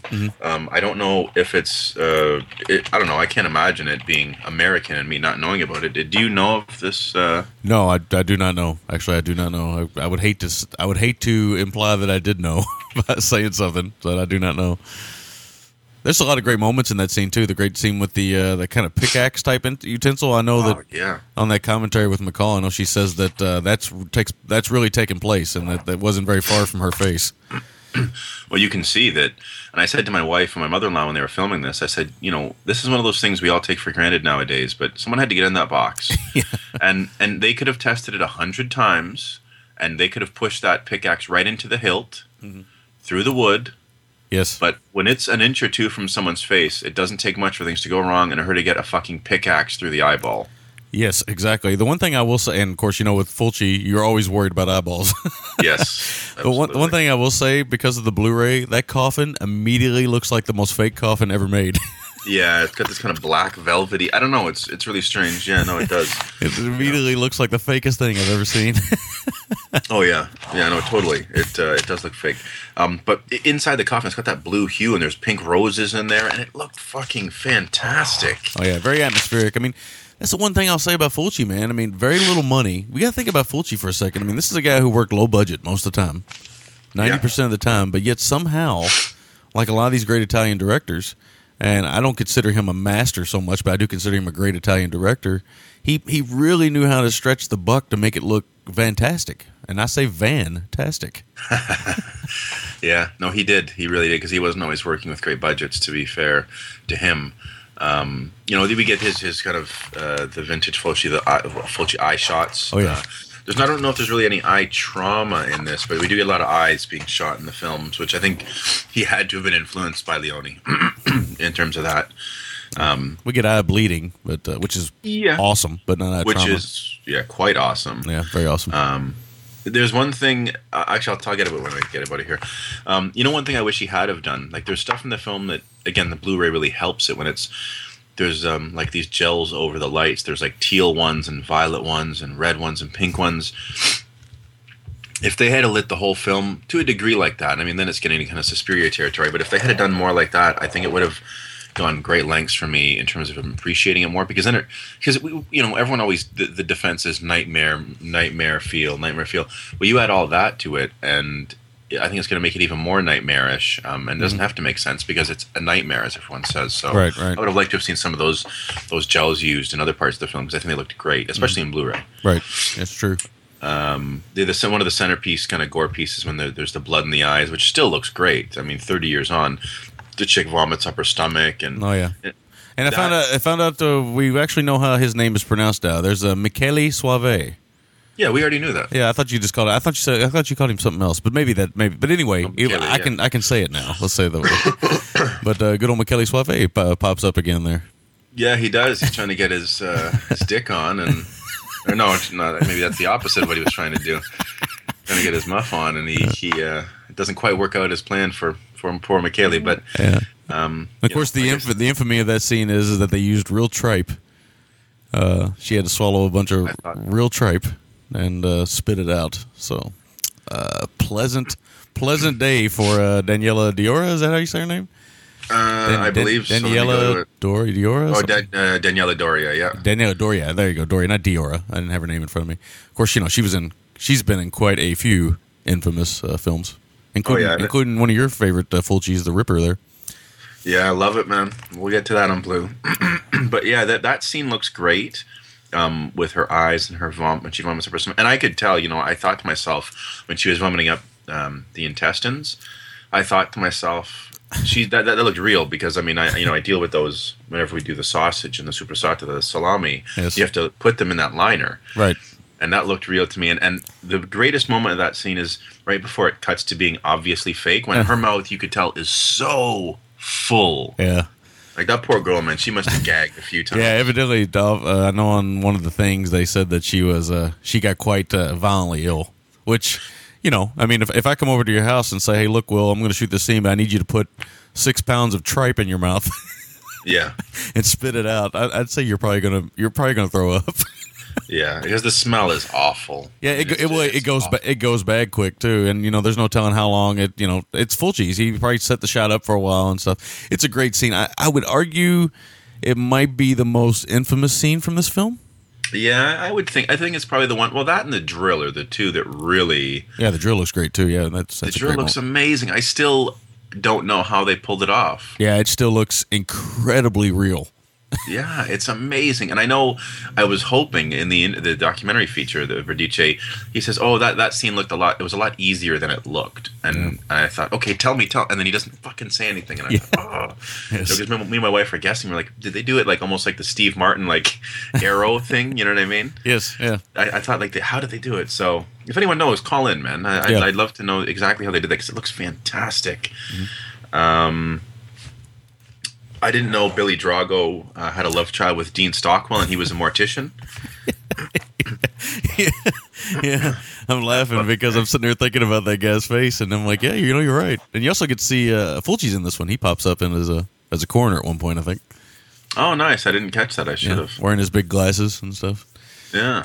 And, Yeah, we'll, no, and we'll see funny. more of Fulci on screen. We're going to cover a film where he's on screen a lot, so he's actually not a bad actor. No, no, he's okay. You know who he reminds me of in his older, more kind of portly, stately years is uh is Orson Welles when he's got the beard and everything and like the tweed. Oh yeah, yeah, yeah. yeah. He would always dress like that and stuff. Yes, Yeah. yes, very, very gentlemanly. oh, absolutely. And you know, I want to say Janet Agren pops up in this. Ah, yes, You know, love Janet Agren. Uh, You heard of Hands of Steel fame. yes, Paco's main squeeze. yes. So she looks good in this film. Again, another actress who has a great, great filmography of, Yes. of interesting films. Yes. Yes, absolutely. Is she? Um, you know, I don't know if I asked this when we did Hands of Steel. Is she Italian? No, she's Swedish. Swedish, yeah. There we go. That's right. We talked about that a little bit. The Swede. I think it's funny that I'm looking at her filmography, and off to the right, Amazon's trying to sell me the greatest collection of Freddie Fender. Oh, nice. I don't know how that relates, but I'm down for, for some Freddie. We got to put drop some Freddie Fender on people, man. Got some Freddie Fender on her. Yeah. that, that might sound like Tiny Tim a little bit too much. Yeah, there. yeah. A little much, t- too much tiptoeing through the tulips. Yes. um, um, but yeah, I will say this: porn level dialogue at best. Yes, yes, and uh, evidently he used a few. Uh, I'm just going by some of the special features I watched. I know there's a couple of actors in here who worked in that industry, so Makes sense. uh, yeah, it all makes sense when you think about it. I mean, of course, a lot of those porn stars from the '70s did work in Italian cinema. I know that because, uh, like, uh, I think Robert Kerman, who's infamous for being in Cannibal Holocaust, I think that's his name. He was in uh, Debbie Does Dallas and other stuff like that, and those porn movies and stuff. And oddly, pops up in like I think the first Spider-Man movie was Sam Raimi. Sometimes you know these guys pop up out of nowhere, man. You know, it's like, wait a minute, that's Robert Kerman. He was in Cannibal Holocaust, and I'm sitting there watching him, and he's the steamboat captain in Spider-Man. Well, it's funny you say that, consider, considering the line of work they were in before mainstream films. Yes, exactly. and he's always interesting to talk to anyway, Kerman, because you know he it's it's like he and this is totally off the subject, but some of these guys, you know, it's like they regret their careers almost, and it's like you know he always feels bad about some of the porn he did, and he feels he's ter- he feels terrible about the Cannibal Holocaust stuff Yeah. because you know he was there for a lot of the really bad stuff, so you know he he doesn't like to talk about it too much. I know that. Because he was a ringleader of the douchebags. Yeah, he didn't he didn't really like to talk about it. so Yeah, I don't blame him. Mm-hmm. I don't blame him. Um, as usual, I think there's. I love the score for this film, but I just think there wasn't quite enough music at times, to, or or score to yeah, the real po- more. the real power of the score is right at the get go. Yes, And also, the great thing about the Blu-ray is, is that you pop it in, and then when the menus are on, you get some of that music too, which is really, really great. It's almost got a, it's almost got a Kubrick feel, like a, like a Clockwork Orange feel in a way. Yeah, it's really great. It's kind of slow and just very ominous and powerful, and it just it's good. It's just it's this dread. It just kind of keeps going, and you know, it's it's really great, man. It almost it almost evokes like these zombie like creatures. Just they keep going, and it, it just it's pretty good. Um, what's not so good is outside of the the really loud monkeys, is, at one point there's a '50s ray gun Yes. noise put in, which doesn't make any sense, but you know. yes, the way it indeed. um, yeah, a lot of the stuff looked good. The glass with the blood, as ridiculous as it was, looked really good in Blu-ray. Um, one thing I do, again, another criticism, it's just a lazy thing more than anything. When they're cutting day and night together, like when Christopher George and Catriona MacColl are coming back, to, going to Dunwich, and then the stuff that's already taking place in Dunwich is nighttime, and it cuts to them and it's daytime still. You know, that stuff was lazy because I think when you break back to daytime, you break the tension that you're building and manufacturing. So to go back to daytime, it's like it's safe again. That score could should have been used, and the editing at nighttime should have been used to just build and ratchet up the dread until we got to just past midnight when you know All Saints Day happens. That's really going to drive the film a lot further, uh, I think, than than doing it that way. I agree with that statement, and also I agree with the fact that that's the one thing about this film. If anything drives me crazy, it's not so much the fact that you have this film, which is basically a series of set pieces. Yeah. Uh, I can get behind that to a degree because there's a lot of nice style to it and stuff, and a real nice stretch budget. I mean, the whole back end of the film is a pretty impressive piece of set design when you consider the amount of money, uh, which I don't even know how much it costs, but I know Fulci never worked with a lot of money. Uh, but the amount of gaffes, as you would say, or mistakes God. in the filmmaking in this film. I mean, if, if honestly we could do a whole review on the amount of mistakes. Yeah. And the, I'm just just from the get go, from the beginning where you got a priest hanging himself, but you don't know how he got up there. Uh, I mean, there's no logic, and of course, people always. The one thing that drives me crazy about this film, if there's anything that drives me nuts about this film, is the defenders who say it's a masterpiece, and I'm always like, well, no, it's not. It, it's it's a mess. Yeah. It's a mess of a movie. It's not a masterpiece at all. Is some of it visually impressive? Yes, but if you think about it as a film, it is a total mess yeah. and it, th- there's no logic to it. And then they'll always say, "Well, it's a nightmare. It's not supposed to be real logical." I'm like, "Well, I don't know if I believe that because David Lynch does nightmares very well, and somehow they make sense to me." Uh, I think you know, like Lost Highway. That's a great example of a nightmare on on on uh, on uh, can on screen and Absolutely. stuff. You know, even Eraserhead and stuff like that. I mean, he's a great example of me, like the feverish nightmare on screen. Now, there's some great moments in here that are nightmarish, but if you're really going to sit around and think about it, man, they're not, a lot of the stuff in here is not logical, and and that's the argument I get from you know people who want to talk Fulci with me. They always say, "Oh, I can't believe you always give Fulci hell," and you know he made this. You know, what about what about City of the Living Dead? It's a masterpiece. I'm like, well, no, it's not a masterpiece, and they're like, oh, yeah, it is a masterpiece. I'm like, no, no, buddy, come on, let's be honest with each other. It's it's a mess. Masterpiece films, there's rarely much people can say to criticize them. yes. That's what a masterpiece is. Mm-hmm. You may quite enjoy a film, but a masterpiece means you can defend a lot of the stuff, and you can't use the nightmare thing as a catch-all for every mistake in the film. Yes, and that, and that's and that's typically you know with this film. I know you've had this experience when talking about this movie, probably with other people. I, I always hear that. I always hear, "Well, it's a nightmare caught on film," and I'm like, "So, so that means it doesn't have to make sense because nightmares don't make sense." I understand. I have nightmares. Uh, everybody who's a human being should probably should probably or have had a nightmare, but even if you think about your nightmares really closely, somehow, some way, you got to get to the nightmare scenario. It's got to make sense somehow. And this one, you know, it's just like you said, it's a lot of great set pieces and the nightmare logic argument has never worked with me. No, no. Uh, I just got a couple more notes here because I know we're, we're you know pressing on. The drill stuff we said looks great. Um, there's maggot bukkake in this. There's a lot of worms and maggots in this film. Oh man! And I, I listened to when they interviewed Catriona MacColl, and she said those were real maggots. It was a combination of of maggots and rice. Yes, and that's that's I guess that might be the other one of the other more notable scenes. I mean, that is an insane scene. Yeah. I don't think you'd see that today. I don't think you'd see somebody do that today. No chance. Even the rice is dangerous when you think about it. Oh yeah, man. I don't know about you, but uh, I remember when, I got married to my wife, my mother-in-law asked if we wanted the rice, and uh, I remembered being a kid and throwing rice at my uncle and aunt when they got married, or aunt, however you want to say it. We say aunt down here, Sorry. and, and uh, I remember getting a piece of rice in my eye, and that memory was quite graphic. That I said, "Hey, you know, why don't we throw confetti or something? Let's uh, let's not do the rice." Yeah. Yeah, absolutely, man. The- it- it- especially, it's hard, man. If it was boiled, maybe, but I don't think they boiled it. Well, I mean, maybe in this they did because they had to have some of it stick to them. So maybe there's some boiled rice in there. Yeah, But maybe so. There's mm-hmm. definitely there's definitely an exorbitant amount of maggots. I don't know if I've ever seen so many maggots on screen before. Yeah, and a lot of them, are, yeah, just facials for maggots. It's pretty insane. And I, I I'm not I- I'm not like averse to like worms and things. I mean, I I fish. I know you fish. Oh, I, yeah. I'm not. They don't creep me out or anything. But I have, uh, you know, moved some garbage in my day, and there's been like a pile of maggots, and for some reason, uh, they freak me out. I don't- agree. I, I, I get queasy with maggots every summer, man. It's the same. I try to fight off the maggots and the garbage thing, especially you know with diapers and stuff. Oh yeah, yeah, you're gonna fight it. Oh man. And it's something about maggots. I guess, I guess it's if usually if they're around, the garbage is pretty rank. So maybe it's just the combination of the two. Yeah, the smell is very sour, and it's. I think it evokes uh, this thing of rot. Oh god, You know what I mean? It's awful, It's- awful, Yeah, awful, it's awful. pretty awful. Didn't I, I think I told this. I don't know if I told it on the air. I told the story. My wife threw away a. We had some few chicken breasts that were left over in the freezer, and she just she you know she wasn't thinking. She just threw them in the garbage can. And within out not not with the bag sealed or anything, she just threw the breast in the garbage can, and we didn't have to set the garbage out for another six days, and it was a summer.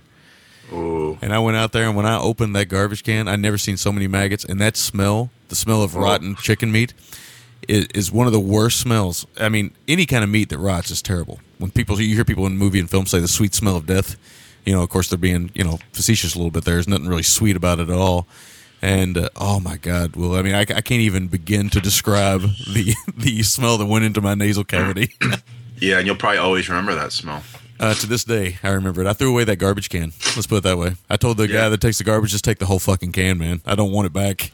Yeah, I don't blame you. When it's oh god, yeah, garbage can be worse than shit. It is worse than shit in a lot of ways. Yes. grease is terrible. We've probably talked about that. Um, a couple more minor minor notes. Uh, there's a great shot of some coffins emptied. It's almost like the town, all the dead have risen. But I wish they had have had lined up like 15 coffins. Like they have like three or four, and maybe that's a budgetary thing. So fair enough. But I think it would look great if you had pulled back and there's just more and more coffins, and they're all fucking empty yeah, yeah. you know. Um, yeah, there's J and B in this, which is which is great. It shows up near the end of the film. But Yes. I really got to ask, with the non-believing bartender, why leave the bar? They got Schlitz on tap. Exactly. So Schlitz will give you the shits. Yeah, they got the neon Schlitz on. Uh, You ever, you ever, you ever, you ever had some Schlitz? Oh yeah. Oh, when yeah. I go camping, I like to drink cheap American canned beer like uh, Pabst and, Oh, and. Schlitz, and you know. Although I'll, I'll argue that Pabst has a, uh, for me, Pabst has a kind of an infamous reputation, but I don't think it's really a bad beer. No, it's not terrible, man. I wouldn't drink it if it was that bad. But uh, actually, I quite like Pabst on a, a summer day. But uh, Yes, that may nice. be blasphemous to some. But uh, so what? I drink it, not them. So exactly. Good, Um, good. good. yeah, no, for sure, man. Bang for the buck. Couple more. mo- This is my last two notes. Uh, you know, we talked about the '50s ray gun and the monkeys, but they seem to borrow like Zapp and Roger, like that auto tuney kind of noise near the back of the film. I just I didn't quite understand. I kept waiting to hear like baby, baby, baby, baby. uh, just fucking bizarre. And then they he borrows his own zombie tune near the end of the film. It's it's just like it's slightly rejigged for this film. Um, I gotta ask you, man. I didn't understand it when I first seen it. I certainly didn't understand it now. The ending to this film, what fucking happens? Like I don't get it. Well, Do you do you get it, or can we talk about it off the air because it just makes no sense to me? I won't give it away uh, for those who haven't seen it because I'm sure there's some who haven't seen the film. The, the only logic I have for that, and of course I'm sure there's somebody out there who loves Fulci and is going to say that it's all part of the what he was going for and stuff. To me, the only real logic I have is that he didn't know how to end this movie, and uh, he just came up with some kind of wacky, crazy. And I have to I have to say it's it's memorable. Uh, Yeah. we can we can sit here and say it's a memorable ending. There's no doubt about that. But it's, dude, I, I don't know. I, to this day, from the first day I've seen this film to to just this week again, I still have always had big issues with the ending. And and usually Oh, with those kind of endings, I'm usually okay. But this one doesn't leave you contemplating as much as it just leaves you going, "What the fuck." Yeah, You know, Yeah. and if I would have saw this film in theaters, I probably would have been pissed. It's one of those kind of endings. it is. it absolutely is. Like, uh, didn't we see? Oh yeah, when we t- when we saw uh, the ape, was it the ape? Was that that, that film we saw at TIFF? And, and Oh yeah, where you where you vocally uh, said, "Come on," what at the ending? like Job. Yeah, yeah. It, uh, That's what I would have been in the theater if I'd have saw this. I'd be like, "Come on." You know, Yeah, it was just one of those, man. really weird. Is that all your notes? Uh, yes. Uh, again, sorry about the No, no, no problem. I, I got a lot of my stuff in while you were talking, so it worked out. I don't have a whole lot more to add. Uh, I talked about the fantastic shots, but the film is a bit of a mess. And you know, this is actually, the, you know, we could, I guess, done this as a trilogy GTMC. We could have done this one, and of course, uh, I guess the Beyond and the House by the Cemetery, right? That's Yeah, That's those it. are. I think it's three kind of prestige gore films, if you want to use the yeah, term that. kind of an unofficial trilogy. I believe. I think Cinema Diabolica covered them uh, toward the back end of their run. I believe they covered them. The Gates of Hell trilogy, I think they called it, uh, or I think it's what it's called. It's kind of an unofficial trilogy, but they are they all kind of similar in in tone and stuff. Uh, I think me and you both think the Beyond is the best of the three. Yeah, I would say so. Yeah, so I think we both got that going for us. Um, now- now, the best criticism I can give this film is it, it's a it's a fun film to watch for the set pieces. Visually, it's stimulating, it's interesting.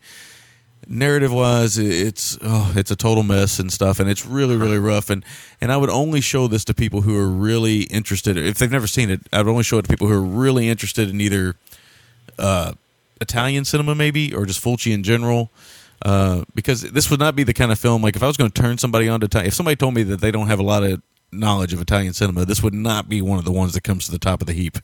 No, because if you don't like Italian cinema, then you don't understand Italian genre cinema conventions, and Yeah. those will bother you if you like conventional film. Yes, and uh, you know it's just it, it, it's such a mess in so many ways and stuff. And, you know, I, I do know people who don't really like Italian cinema though that do like this film. I don't know why. Maybe it was just they The watched maybe. it. Yeah, maybe they watched it at the right age. I mean, you know, you're right. When you're a teenager or a young, maybe pre-adolescent to a young man, and if you get a hold of something like this, you will think it's very cool. I mean, I thought it was cool when I was a kid Oh yeah, uh, before I could get old enough to know, you know, what I really liked in cinema. You know, I would say, "Oh man, let's watch City of the Living Dead," and we would rent it often. It's not like, you know, something we didn't rent. But you know, I was going through a zombie phase. I was young. You know, I think I still think zombie films are are are for the young because I really don't think as an adult there's not very many of them that uh, really hold any real interesting themes outside of apocalypse or you know consumerism, which you know. As how Miles many was- times can you? yeah, or like Miles says, they are us. You know that type of thing. You know, I don't know how many times we can do that. Or that you know, with it cons- uh, consistently being interesting. Eventually, that even gets boring. So, Yeah, that was good. You know, thirty years ago, forty years Yeah. ago.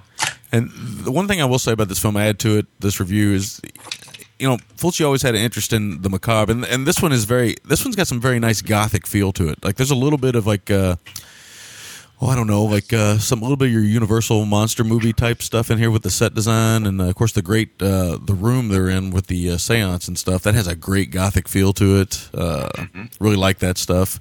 Uh, that other actor with the curly hair, he was he's actually in that Terror Express film too. I can't remember his name, man, but he's he's a good actor, man. I can't remember his name though. Ah, shit, you know. Anyway, Which which guy uh, during the séance scene? yeah, yeah, it's the guy with the curly hair. I can't remember his name. Why am I? Why am I? I can't remember his name in the movie, and I can't remember the actor's name.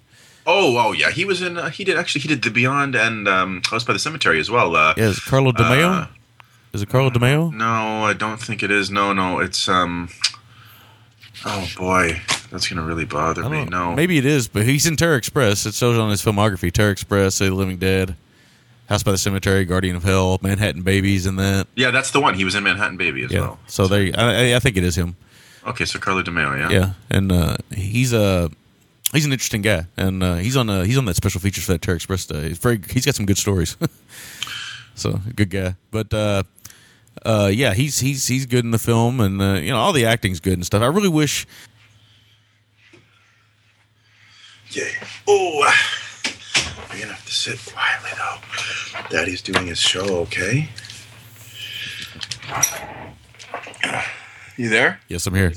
Sorry, I got to turn up for a minute. My son uh, was a little upset. I was breezing when he saw me, so I, I got him on my knee. Hopefully, he, he doesn't he doesn't have anything to add to Fulci. I, I don't think he's he's quite ready for Fulci. We had this conversation last night with my wife. Uh, I can't. Sh- it's not Dr. Sakuti. It's it's Rick. Say hi, Rick. Hi, Sammy. Hi, Sammy. Hi. Hi. Okay. Okay. So daddy's daddy's gonna let Sammy talk. Okay. I really don't have a whole lot more to add. I just, you know, basically that you know he he, he uh you know he is interested in the macabre and he he likes to rub your face in it, and that's really uh probably my biggest complaint of Fulci, and especially in the '80s, is that he, you know, eventually he got to a point to where he was just rubbing your face and everything. So And literally in this film, he's rubbing worms and what looks like some kind of jello in somebody's face. I don't know what that stuff was supposed to be. Do you know what that was? That Look at the monies. that material? Uh, I don't know what it was. Uh, it was disgusting, whatever it was. yeah, he probably blends up because he seemed to have a bit of a nasty. str- I don't know. I, I don't know what it was. It wasn't a desirable substance that we can probably say. Yes, felt sorry for the actress to say the least. Oh yeah. Uh, but that's really all my thoughts uh, on the City of Living Dead. I got a lot of stuff in while you were talking about it and stuff, so I'll let you go ahead and do your make or breaks and things. Okay, make or break scene for me is one with the coffin. Like I said, it had this blue hue to it. It was shot in the coffin with the mirrors. Had the pink roses in it. It looked fantastic in blue. And then when you think about, um, you know, her having the pickaxe an inch from her eye, and and it just a really great scene. And and you know that may seem surprising considering the gore set pieces, but um, Daddy, yes. I want to play with my You want to play with your toys? You don't want to hear me talk about Fulci anymore? okay, I can understand that. Maybe in about 15 years or so we can talk about Fulci. Yes, yes, Yeah. indeed. Shutting the gate, because if I don't shut that gate, man, he's going to make the jailbreak upstairs and get into something. Yes. Ow! Yeah, it's a cow. um, so anyway, uh, uh, you know, you could go with the gore, but I just I really liked that man. It looked great. Uh, Yeah. MVT. Uh, again, people could say the gore, or the nightmare feel, or the score, which was aces. I'm gonna go with Christopher George, man. Oh, nice. All right. I really liked him in this film. Like I said, these films sometimes the parts are pretty thankless. Uh-huh. But I think the fact that he added kind of a charisma charm, you know, he plays the intrepid reporter role. You know, he's even got the tan corduroy blazer, so you know he's working it. Um, but I just, uh, I really liked him in this film. I thought he added something because I thought Jerry Carlo DeMejo was just dull as dishwater. um, and truth be told, Catriona MacColl, good sport or not, didn't really find her all that engaging. I found Janet Agren and the young girl. Daddy, Um, I You found found Thomas. Yes. All right. I found I found him much more engaging. My Yeah. score for the film. Sorry, go ahead. No, I was just gonna say, yeah, yeah. I mean, it, DeMejo in this film is not, uh, not very good. No, He's not uh, Captain Charm, that's for sure. No. Captain Perm, That's- maybe. What's that? Captain Perm, maybe. He is Captain Perm. He looks like Bob Ross, actually, doesn't he? yeah, he does a little bit. um, my score for the film. I'm actually going to say, do, do, do, do, do, do, do, do, you know what? This seems, uh, despite my better judgment, the score I can't, but I can't quite. You know what? I'm just going to say it, man. Uh, I'm going to say a seven out of ten. Oh, interesting. Uh, no, six point seven five actually. Six point seven five. Okay. Um, I quite, you know, you have to let go. You have to liberate your mind and and everything from and just kind of roll with th- this Fulci stuff. And when I did that, and maybe because it was in blue and the stars and moon were aligned just right, and I'd had enough sleep the night before, but it, it worked for me on its own merits. Um, you know, and like I said, we have to look at it for what it is. So yeah, I'll uh, that's what I'll give it. It's six point seven five. Oh, interesting. All right, uh, all right. I'm gonna go with the make or break being the probably the most infamous scene from the film because it's the film that kind of burns in your brain, and it's really not the payoff that I love so much. It's almost the setup. I love the the whole thing, and I love how it starts uh, with the blood trickling into the eyes and stuff. Very simple effect, but man, is it is it effective to this day? yeah, it looks great. Yeah, and to this day, I mean, I you can say all you want to say about special effects and stuff, but sometimes just still the simplicity of those old school effects still amazing, uh, and that blood trickling into the eyes is still amazing to me. Uh, and of course, the tripe coming out of the mouth and stuff. And of course, it gets a little hokey after a while, but I really love that moment. And Michele Soavi kind of freaking out, which is what it seems like he does in every film he's in. he's only in films for like five minutes, but he's always freaking out in them. So he can go bananas. So, you know, he's in there and stuff. But it, it's it's a really great moment, and, of course, I could have went with I, the other thing you're talking about, man. It's a great moment. There's uh, you know some stuff toward the end that's really cool. Um, there's a, a great looking scene where uh, Radice's just kind of walking around, and they they must have had those gigantic fans blowing. Oh yeah. And I really like that moment too. I wish there was more of that kind of stuff, kind of like that desolation, kind of apocalyptic type look. But there's only Yeah, it was great. yeah, unfortunately, there's only a little bit of that. So even the graveyard at the beginning is really great looking. You know. Oh So- yeah, that's what I mean. They should have shot more exteriors. Yes. because it, it, it did stuff they did looked pretty good. Other than the same row of houses, the boy ran Yes. Ran up and down. You know what I mean? Other than that, uh, Yes. you know, the exteriors were were quite good. Yes, I heard you pause there for a second because whenever I know that when I, you know, since we have our boy, you know, whenever he screams, it's like you immediately turn. You're like, "What's going on?" You know, what's, yeah, what's you know, man, you know, you knew what that pause was all about because he has these uh, these cast iron Thomas toy Thomas the Tank Engine toys. and he's playing in our living room, and he, he sometimes has a propensity to throw things. Yes. And I just, you He's know, our brother-in-law, he had his flat screen destroyed by his son Oh yes. because he threw a toy at the TV, and uh, I just looked over, you know, with kind of bated breath, and you know, he gets mad. You know, kids get mad, man. They get frustrated because they can't quite do what they want to do, and Yes. And they know, but- vocally, you know, let you know that. Yes. yeah, he's, he's like, Mark Gregory, scream sometimes when uh, you- like he, you know, he's at that age where he's grabbing things stuff, but if you can't get it in the right orientation he wants it, he screams at it. Yeah, exactly, man. He's uh, he's like Mark Gregory in Thunder Warrior, just yelling and jumping around, and Yes, exactly. yeah. But no, you're right, man. If it doesn't quite fit the way he wants it to, man, he's gonna try to destroy it. I always tell my wife that you know my son's making a Mattei film, but she doesn't know what I'm talking about.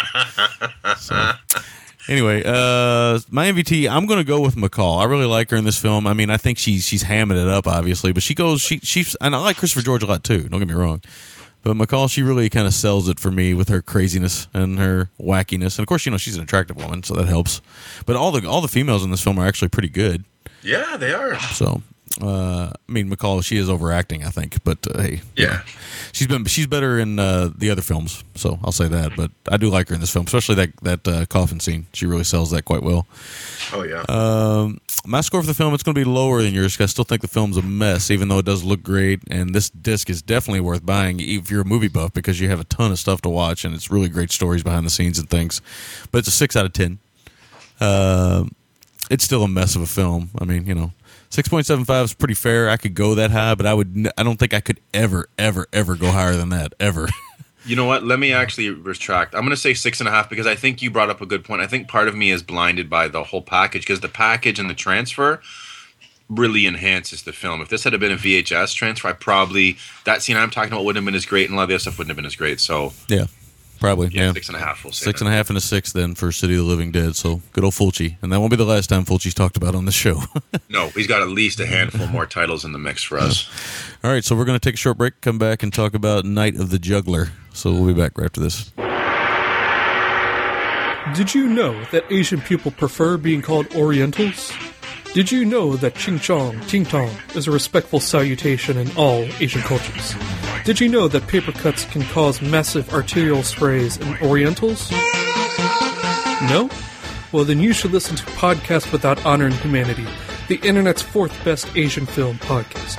Every week, your host, Jake McLarchuge, will cover two Asian films that can range from the obscure to the notorious, from a Sonny Chiba werewolf film to a splatter gore atrocity, from Category 3 to the Korean New Wave, and beyond. Tune in at the website podcastwithouthonorandhumanity.libsyn.com. Libsyn is spelled L-I-B-S-Y-N. Or you can just search Podcast Without Honor and Humanity in iTunes. So give Podcast Without Honor and Humanity a shot and get cultured. flawless victory.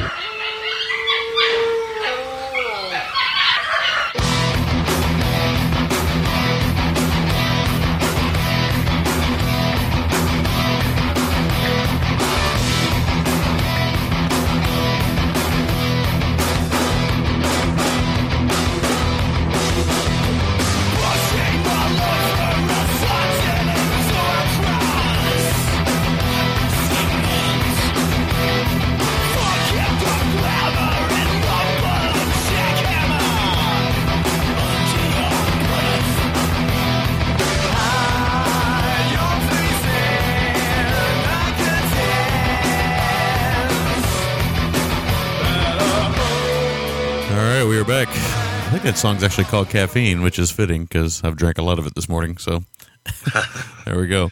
All right, so we are back, and we're going to talk about Night of the Juggler. This is a film you chose, so I'm going to let you synopsize. Okay, Night of the Juggler, aka Pursued, uh, 1980, directed by Robert Butler, who I believe is primarily known for his TV work. Uh, he might have done a couple things in there I can't recall now that were more uh, prominent as far as our listeners would go. Yep. Yeah, primarily TV work. If I've overlooked something, you know, I'll bring it up. There's, there's a couple of little gems in there. Okay, good. I'll, yeah, I'll let you bring it up so I don't have to dig through right now and look. Um, so, yeah, this is a 1980 film. Uh, it's a CDB film, so of course you can get it over there. It's very hard to find, which is sad. Um, and it's synopsized as such uh, A tough New York ex cop relentlessly searches for his kidnapped teenage daughter, whom is held by a twisted psycho after mistaking her for the daughter of a wealthy businessman. Yes. All right. So uh, yeah, we'll talk about this one a little bit here. Now, let me first and foremost say that I really, really, really had a good time with this movie. Me too. So uh, this is going to be fun to talk about because I mean, I really just expected a certain thing, and it turned out to be something just a little bit more. So uh, I'm going to praise it quite a bit because it, I had a lot of fun with it. Um, Robert Butler, yeah, probably mostly known. Uh, his most recent film was Turbulence. That was the Ray Liotta, uh, Lauren Holly uh, airplane uh, thing. But he also did one of my favorite of the '80s uh, sex comedies, Up the Creek. Oh, nice. Never seen it. Yeah, it's pretty. It's pretty. It's not a great film, but it's it's it's fun. Uh, did um, also uh, a couple of uh, Disney films that uh, Roop might be interested in knowing, but one of them you, I'm sure you know of, uh, the computer wore tennis shoes Oh yeah. uh, yeah. with Kurt Russell, and he also did another one with Kurt Russell, uh, the uh, Now You See Him, Now You Don't. The Oh, interesting. I didn't even know he he did those. That's so interesting. pretty interesting. Uh, he got a, got a couple little films in there. It seems like there was one more I was going to mention, but anyway, yeah, primarily primarily TV. I mean, a ton of TV. So that's what he's mostly known for, which is kind of a shame because I think he had some. Uh, I think he's got some uh, qualities here that he shows in Night of the Juggler that I wish he would have stuck with. So, so because there's some good stuff here. Uh, Okay, so we get into it here. We got James Brolin. We got uh, an interesting cast. We got Dan Hedaya, Hedaya, Hedaya, Hedaya. Uh, Cliff Gorman, who plays Gus Soltic. Uh, Cliff Gorman, one of the great character actor faces, with his kind of wacky eyes and uh, stuff. I remember him. In, he's in Ghost Dog, Way of the Samurai. Yep. And, All uh, that jazz. Uh, yeah. Boys and company. Not boys and company. C. Uh, the boys in the band. Yeah. Once you see his A lot of face, you know him immediately. It's like you know he's got one of those really interesting faces, and of course, like I say, there's a one scene where he gets out of the car and he's confronting somebody in a truck, and you, you see, I don't know if he had a glass eye or if his eyes were just off centered to begin with, but man, his eyes are just crazy. Oh yeah. Uh, not Marty Feldman crazy, but like you know they're a little just off center and stuff, and it kind of gives him this really creepy quality, you know. yep. And he's got this great, really, really thick New York accent, anyway. And uh, so a lot of people won't know him, but I'm going to sing his praises because I think he's really, really good in this film. Yeah, he Uh, is. He, he was an angel too. I forgot about he was in you know, one of the angel films and stuff. But a lot of TV work, a lot of stuff like that. But you'll know him if you see him. Of course, Mandy Patinkin shows up in a small role, which is funny because it, it almost sounds like his uh, precursor to his Inigo Montoya character. Yeah. He's like, you Yeah. what? You crazy people. You wear this. You blah blah blah. He plays Mandy Patinkin plays a Puerto Rican taxi driver. yes, and he really hams it up for like the five minutes he's on screen. Very fun during the time he's in. It just really energizes the moment even more so. And yeah, and that's and that's the the the moment that I really started to fall in love with this film. First of all, you know, Brolin's a badass with a lot of hair, doesn't know how to wear a hat properly and a beard. yeah. Uh, I mean, he's wearing a hat like they wear them nowadays, like the kids wear them nowadays, like a flat, tall. yeah, flat bill and wearing it tall, and almost if he just would have cocked it to the side, he'd been Joe Cool. Also, let me say that uh, James Brolin maybe been the first uh, grunge hero in cinema because Yes. he's got this flannel shirt and jeans that he wears in the whole film, and it's half unbuttoned and stuff. And I kept thinking of the grunge era, you know how that became, you know, this thing everybody wore flannel shirts and stuff. So it's pretty great. Oh yeah, he. You know what's great about him? Brolin's always been a guy that I think maybe more, maybe I may be overstating myself. Maybe more than any actor I can think of in Hollywood, nailed the perfect look between being ruggedly handsome, like he was ruggedly handsome. Uh, he was good looking enough for the women because he was a very good looking man, but he was also not too good looking to the point where he was pretty enough where guys wouldn't get behind him Yeah, yeah. just Exa- strictly speaking from a look standpoint because he pulls it off here and he kind of does a a Kurt Russell thing here where he's got beard by the thing truck by Big Trouble in Little China yeah, yeah. early on right and he's he's just he he's believable which you know you, you kind of have to get behind right so uh-huh. And I think you know, Brolin's a good actor. Uh, he should have been, ar- arguably, he probably should have been a huge star. yes Uh, I don't think he. I just don't think he ever got into the right projects. I think he. There's a few gems in his filmography. Uh, this Yeah. being one of them. The car's fun. I know Roop likes the car quite a bit. Of course, the Amityville Horror and stuff like that. Westworld, he's good in that. But I mean, he pops up in some stuff and he's really good. But I always, I was always curious. I don't know why he never became a big star because he had the looks and all that stuff. He just, he never became like the gigantic. I mean, he was a huge TV star. My mom loved him, obviously, you know, for obvious reasons. I mean, he's a he's a good looking dude. I mean, you know, as he's aged, he's he's managed to stay good looking. Matter of fact, now it's almost like he's he's if you don't see him without the James Brolin look, which is you know the silver hair and the silver beard. I mean, it's like you know you don't even know who he is anymore. So it's always weird to see him in these films. And here he's totally got the whole Amityville Horror. For those of you familiar with what he looks like in Amityville Horror, Yeah. he looks very similar in this film. The Yes. bearded kind of uh, uh, a DeMejo hairdo, the uh, the Carlo DeMejo there.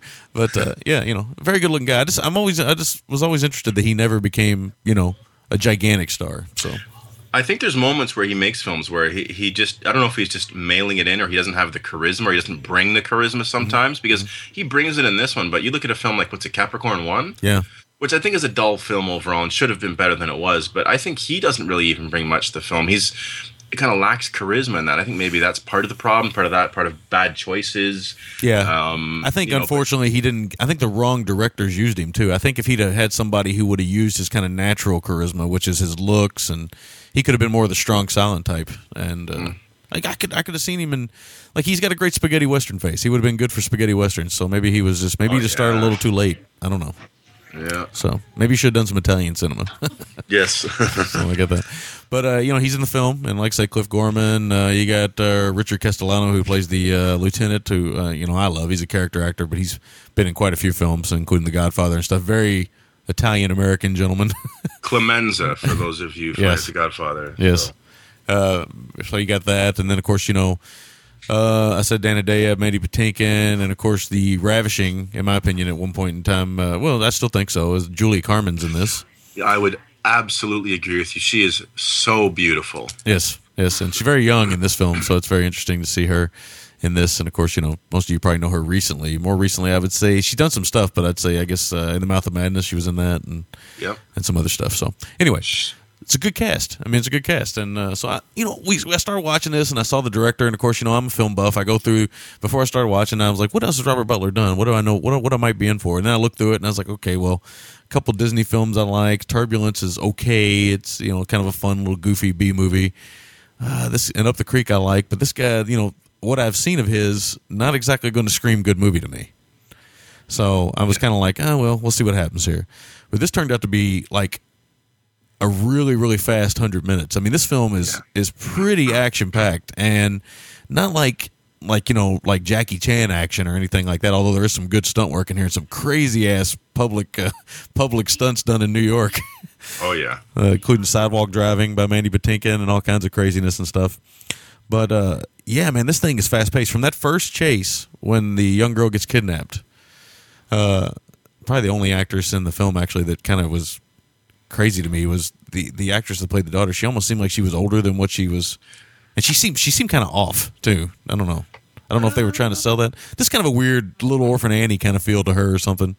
Yeah, poor man's orphan Annie. Yeah, Yeah. it's kind of, a, and I don't know. There, there's definitely a creepy factor here, especially in modern times. There's, well, I mean, it's here too, but there's definitely some creepiness with the Cliff Gorman character and the young girl. It's pretty. It gets pretty. Arguably, it gets pretty sleazy in spots. Uh, not so much in what they show, but in the vibe it it uh, it show it kind of gives you. I mean, it's obvious Gus has some. You know, if he if he managed to keep the girl longer, it could have gotten pretty ugly pretty quick. It gets very repulsive when he starts calling her sweet meat and million dollar Yeah. baby, and it just gets really desperate and awful. Yeah, and then there's I, I see here in the trivia of the film that actually there's one line they changed where at one point, you know, he's he's he's chasing him and and uh, Gus is yelling, "I'm going to fuck her," is what he originally said, but uh, the MPA said maybe you should change that, and he said, "I'm going to keep her," which Ooh. wait, can you imagine if he would have been like, "I'm going to fuck her, I'm going to oh, fuck her," I'd have been like. I think she doesn't she play like a twelve year old girl or something. She's supposed to be 15, but she's in Is that. she? Yes, but she's in that really weird. I don't know, man. There was something just kind of off to me about that whole thing, but maybe it was just the creepiness. And of course, you know, nowadays pedophilia is is so. It's not that it's more prominent because I don't think it's more prominent. I think it's always been there, but it's actually. I mean, it's reported every time it happens.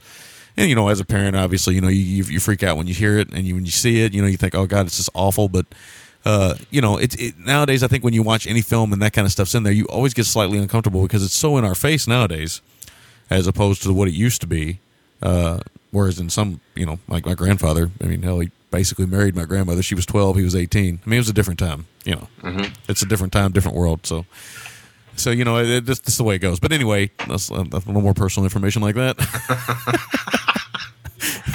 so uh, you know, it's the way it goes. Uh, anyway, uh, but yeah, it's it's just, it's a creepy kind of relationship. And the one thing that is kind of notarized about this film, or, or notorious, or maybe infamous about this film, is that they shoot a lot of it like it's it's a little bit like uh, Fort Apache, The Bronx, or some of those other great New York films from the time, Death Wish three.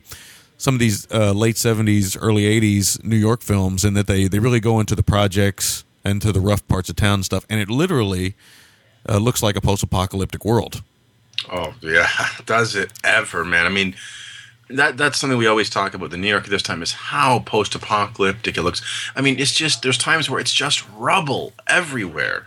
Yes, and there's a great scene. There's actually a great scene where uh, Cliff Gorman's actually explaining everything to the young girl, and you know she's lost. She doesn't understand. She's a young girl. She doesn't understand the politics and all that stuff. But you can tell this is a lonely guy who needs to get this stuff off his chest, and he does something desperate.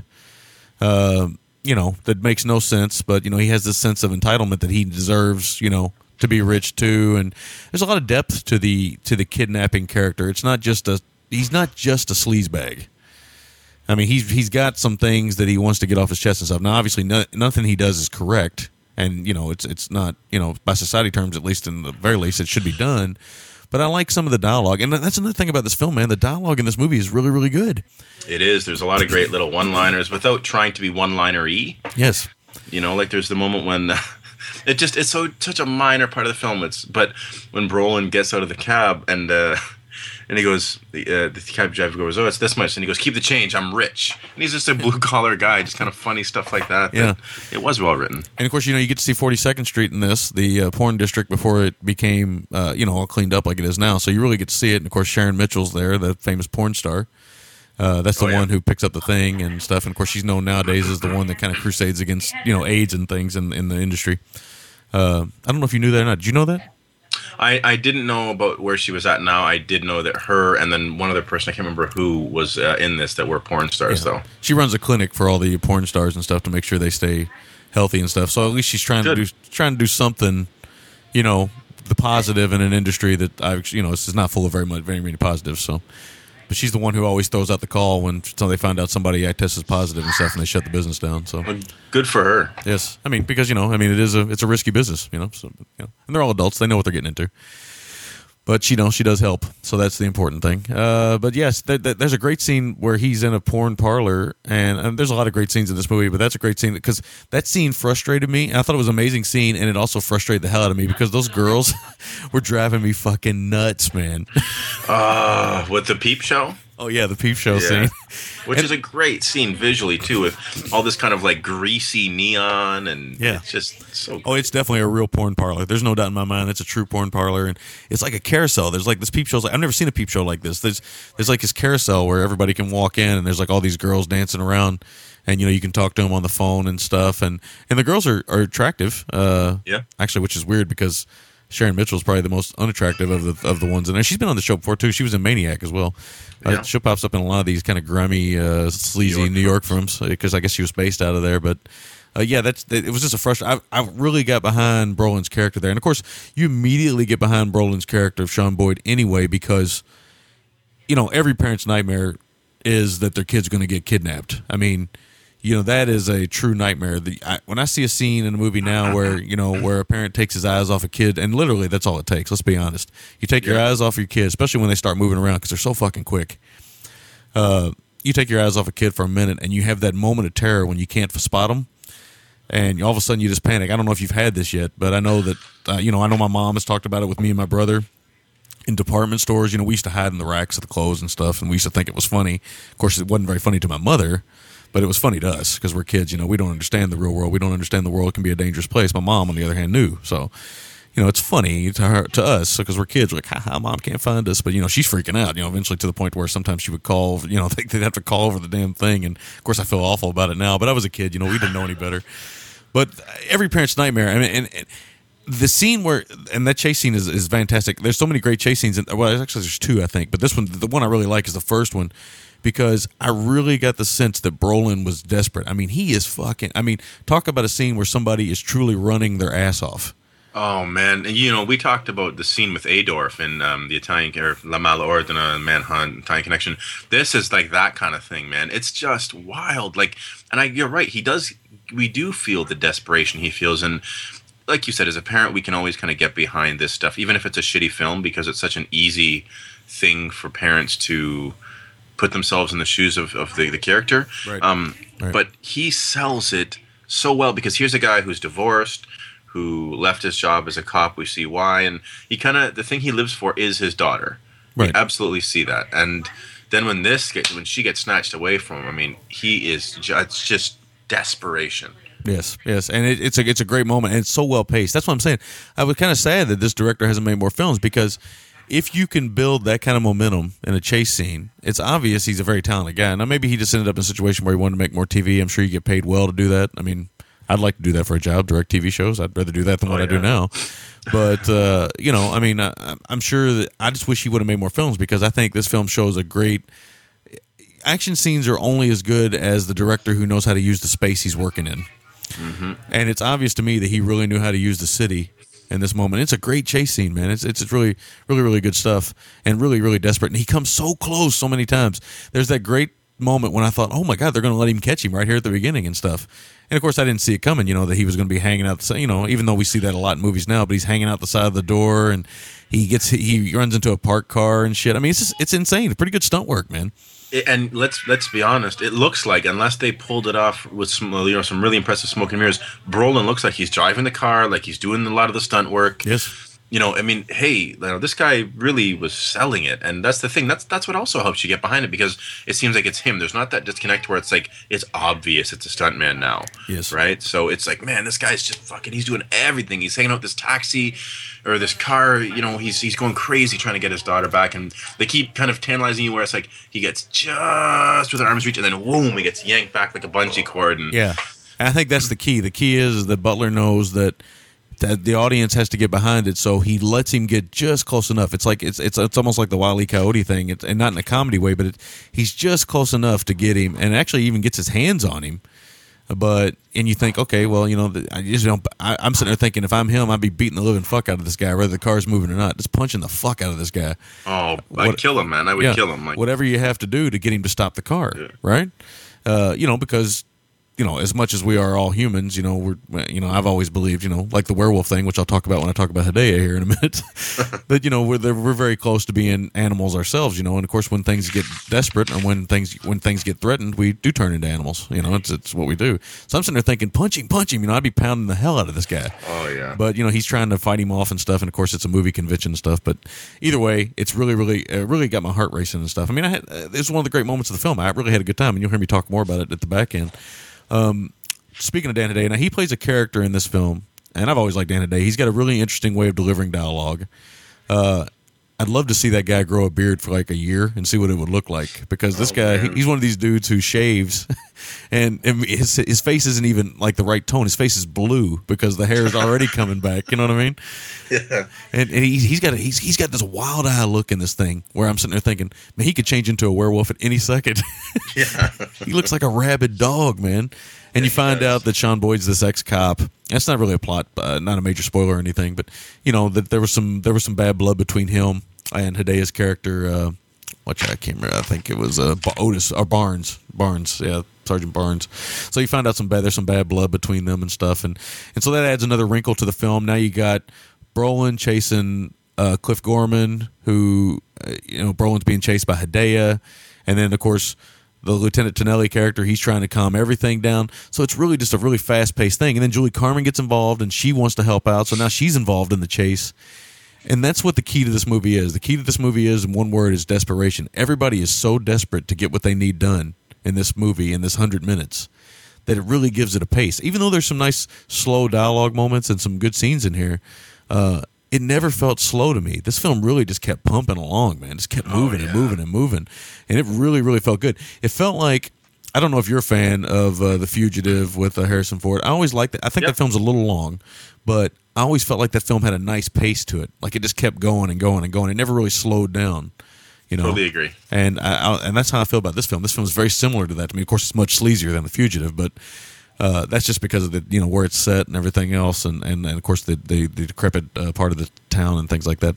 Uh, like a lot of uh, really, I think what another thing I like about the film is that the Cliff Gorman character, as sleaze, as much of a sleazebag and awful person this guy is, they try to humanize him a little bit, which I think is an interesting thing to do because I think even the worst of us, uh, humanity, the worst of humanity, there's always there's there's something of the maybe the child that was once there, or because you know I think about that all the time now with the kid, man. I think you know he's so innocent now and stuff, you know. But what if he was to grow up and and do something that you know is truly awful? I mean, you got to think about those kind of things, right? You don't want to, but you got to think, you know, how does it feel to be the parent of, uh, you know, a, a serial killer or the parent of a guy who robs a bank?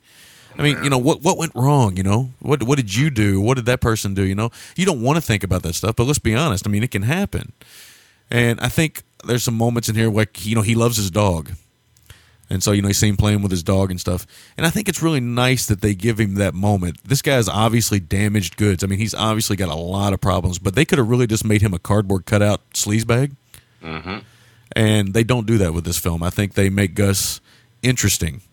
Uh, I don't get behind anything Gus does, and I don't support anything Gus does, but at least they take the time to show that Gus, probably at one point in time, as damaged as he was, he was probably semi normal.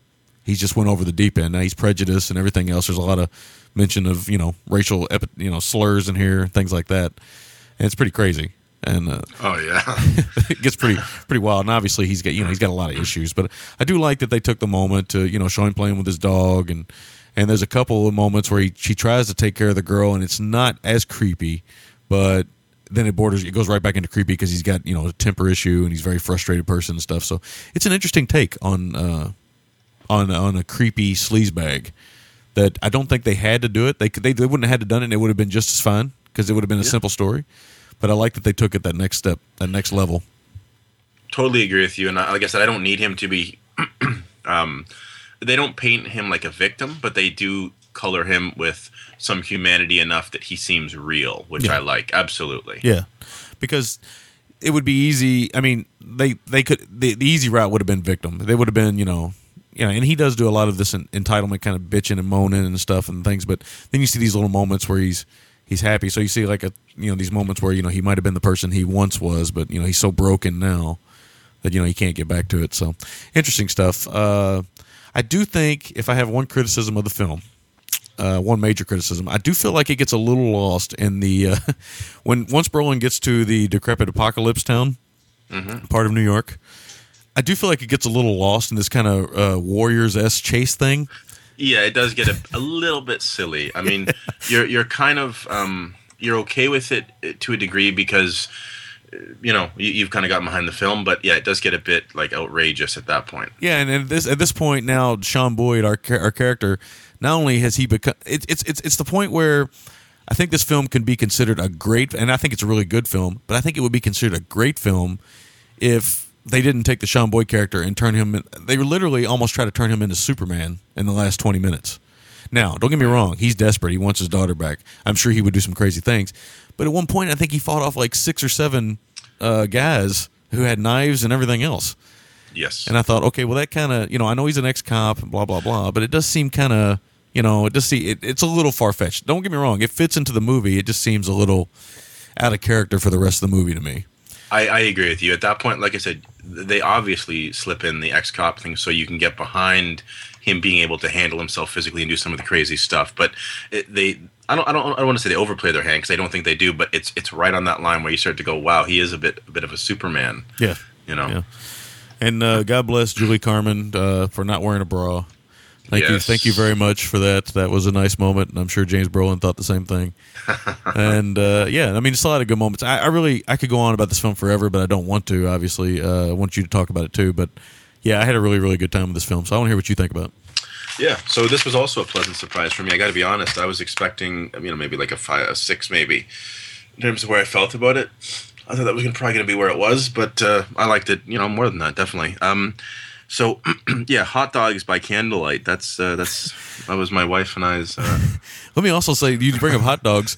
One of the this has a great scene where Dan Hedaya has a shotgun on the street. He blows the fuck out of a hot dog stand.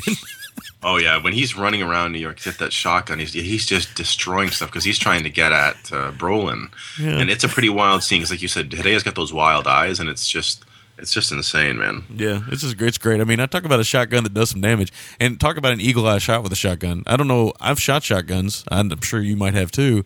Uh, the further away you are, the less accurate you are. But Hedaya is a fucking crack shot with that damn shotgun. He is. Uh, I've never shot a shotgun. I've shot you know handguns, revolvers, and stuff, but never uh, a shotgun. But uh, I can't imagine. Uh, Well, the further away, excuse me, the further away you are, obviously, you know, the less, you know, the less accurate it's going to be because it spreads. So, but Oh, he's yeah. he's hitting everything. I mean, he hits that hot dog stand right on the stem of the umbrella, and he's got to at least be eighty yards away. Oh yeah, so, pretty amazing. yeah. No, that was a great moment. Um, the daughter, to be fair and to put it politely, is is average looking at best, and and I'm okay with that because you know you and I always talk about this. I think nowadays it would have kind of been like Alexis Bledel and Ryan Reynolds in the leads, like It would have been it would have been Amber Heard. or Amber Heard. It would have been yeah, it would have been Amber Heard, and um, I don't know Nicholas, no, I could see this remade with Nicolas Cage as Sean Yes, Boyd, yes, yes, Amber yes. Heard as his daughter, and uh, the bad guy would be Steve Buscemi, let's say. uh, yeah, that would be a good call. That would be the call I would go with. But That it would be the, yeah. That wouldn't be the call they'd go with. It'd be the call we'd go with. yeah, they go with uh, Timothy Olyphant. Yeah, yeah, right, right, right, exactly. So you know they would have cast more pretty faces, but it's nice that they they cast these you know more average faces, which is more in line with the times. Um, I was talking about it was funny. Mike Malloy and, and Quint were talking about this online, and, and it was so funny because I was going to mention this. This film would make a great double with the Luc Merenda Sergio Martino film Kidnap Syndicate, Yes. which kind of plays to a degree the same way. It's a case of we should mention this mistaken identity, where the kidnapper thinks he's kidnapping a rich child, a rich family's daughter, mm-hmm. And the blue collar man has to get his kid back. Same with Kidnap Syndicate. It's mistaken identity, much like High and Low, which we reviewed on the Right. film, the Kira Right. Kurosawa film. Mistaken identity with the kidnapping, blue collar, white collar, etc. They don't play as much, I think, into the econ- socioeconomic kind of stuff with this film. Uh, as they do in the other two films, Yeah. but nonetheless, it is that mistaken identity stuff. Great, simple story device that works incredibly well. Yes, yes, it definitely, it definitely does. Um, so yeah, you know, you mentioned him, Mandy Patinkin, when he's yelling out, "We're bird dogging it, baby," and he's driving out across, you know, lawns, and he's got he's totally Puerto Rican, and like, you know, apparently, Doesn't he say one? Doesn't he say one line in there where that uh, white people wear their underwear too tight or something like that? he probably does. You know, he's wearing. Speaking of tight, he's wearing a tight striped tank top, which which was in line with Puerto Rican fashion of the day. Yeah, I Hang think he might have had a hairnet on. He did, uh, which. Uh, um. Okay. Uh, you're still there. Yeah, I'm still here. I'm still here. Okay. So, um, yeah, really uh, white knuckle stuff, man. And that's the thing I think you and I were kind of surprised with uh, how how great the the chase because this.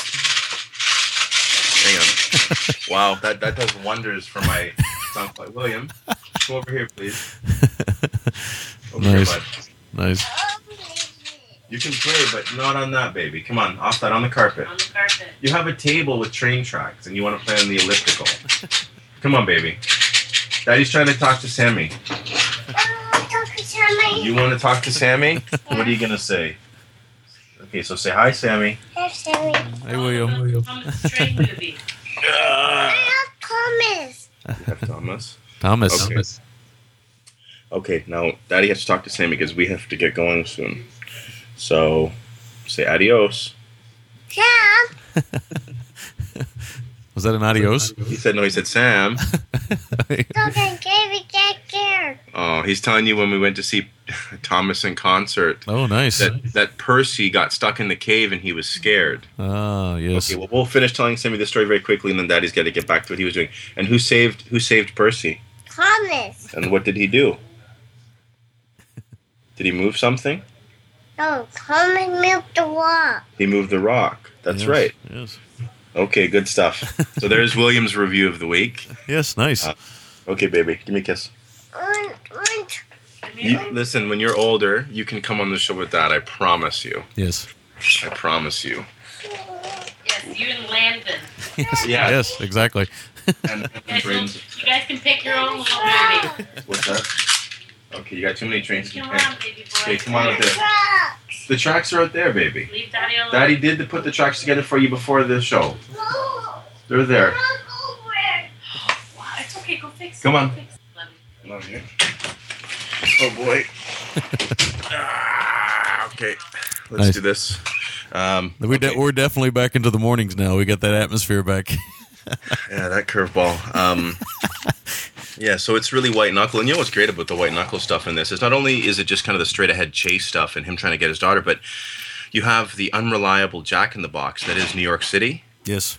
You know, with trannies and pimps and homeless people and and you know street corner preachers and all sorts of stuff. And what's great is they have the kidnapper stab a man on the street, and it kind of shows you that he's playing for real. Like it's not just talk with him. Like he's not some meek guy who's going to cower. Like he's going to do what he wants to do. Right. At that moment, you know that he's desperate. He's gonna, and that's the thing. I mean, I think everybody in this film is desperate. Yes, absolutely. Everyone is desperate. You know, there's foot chases, car chases. It's really great. And you know, uh, you talked about the wide-eyed Hedaya, um, which is great. Um, His his, eye, his eyes look like boiled eggs. He, Yeah. I don't know if it's the transfer because this is a VHS transfer, obviously. But I mean, the minute he sees Boyd in the in the thing, he free, he was freaking me out, man. His eyes were crazy. yeah, unsettling for sure. Um, and this print, it should be said, looks good if a little soft. Yeah, yeah, it- it's passable. I mean, It's serviceable, yeah. the stuff in uh, Gus's apartment is pretty rough. Yeah, The darkness the of his dark apartment, and and unfortunately, our climax in the uh, kind of sewer tunnel is a little murky, which is a shame. But it, it should be. This film should definitely be out on DVD. It should be remastered and put out. I don't know why this thing isn't out. This is this is a travesty. Seriously. It is. It is a travesty. Um, there's actually a great moment that is kind of. It, it kind of pauses for a minute. And there's a great domestic fight with Brolin and his wife, um, which I like because it, it's it's played very well. It's played very straight, and, and they're both kind of you know finger pointing a little bit, and it was well acted, which is nice to see in a film like this. And nowadays, it would have just been kind of Will Smith and one liners, and you know Yeah. I think like again, it shows them humanizing the characters and their plight here. Yeah, and that and I, I you know I forgot to mention that that is that is true. That is a great example of a relationship fight. The passion Yes. and anger. Now, obviously, they're divorced or at least separated. I don't know if it's ever said he's divorced, but I know I think, no, we we know they at least are separated. We know that, mm-hmm. and it's a it feels like a real fight. I mean, it goes from worrying about their child together to pointing fingers, and obviously, when you're in a desperate situation. uh, Let's be honest. I, I've done this before. I've pointed fingers at my wife before when I've gotten. We all do. We all do. It's it's just a natural it's a natural way of doing things. When you're tight with somebody, those are going to be some of the most intense fights you have.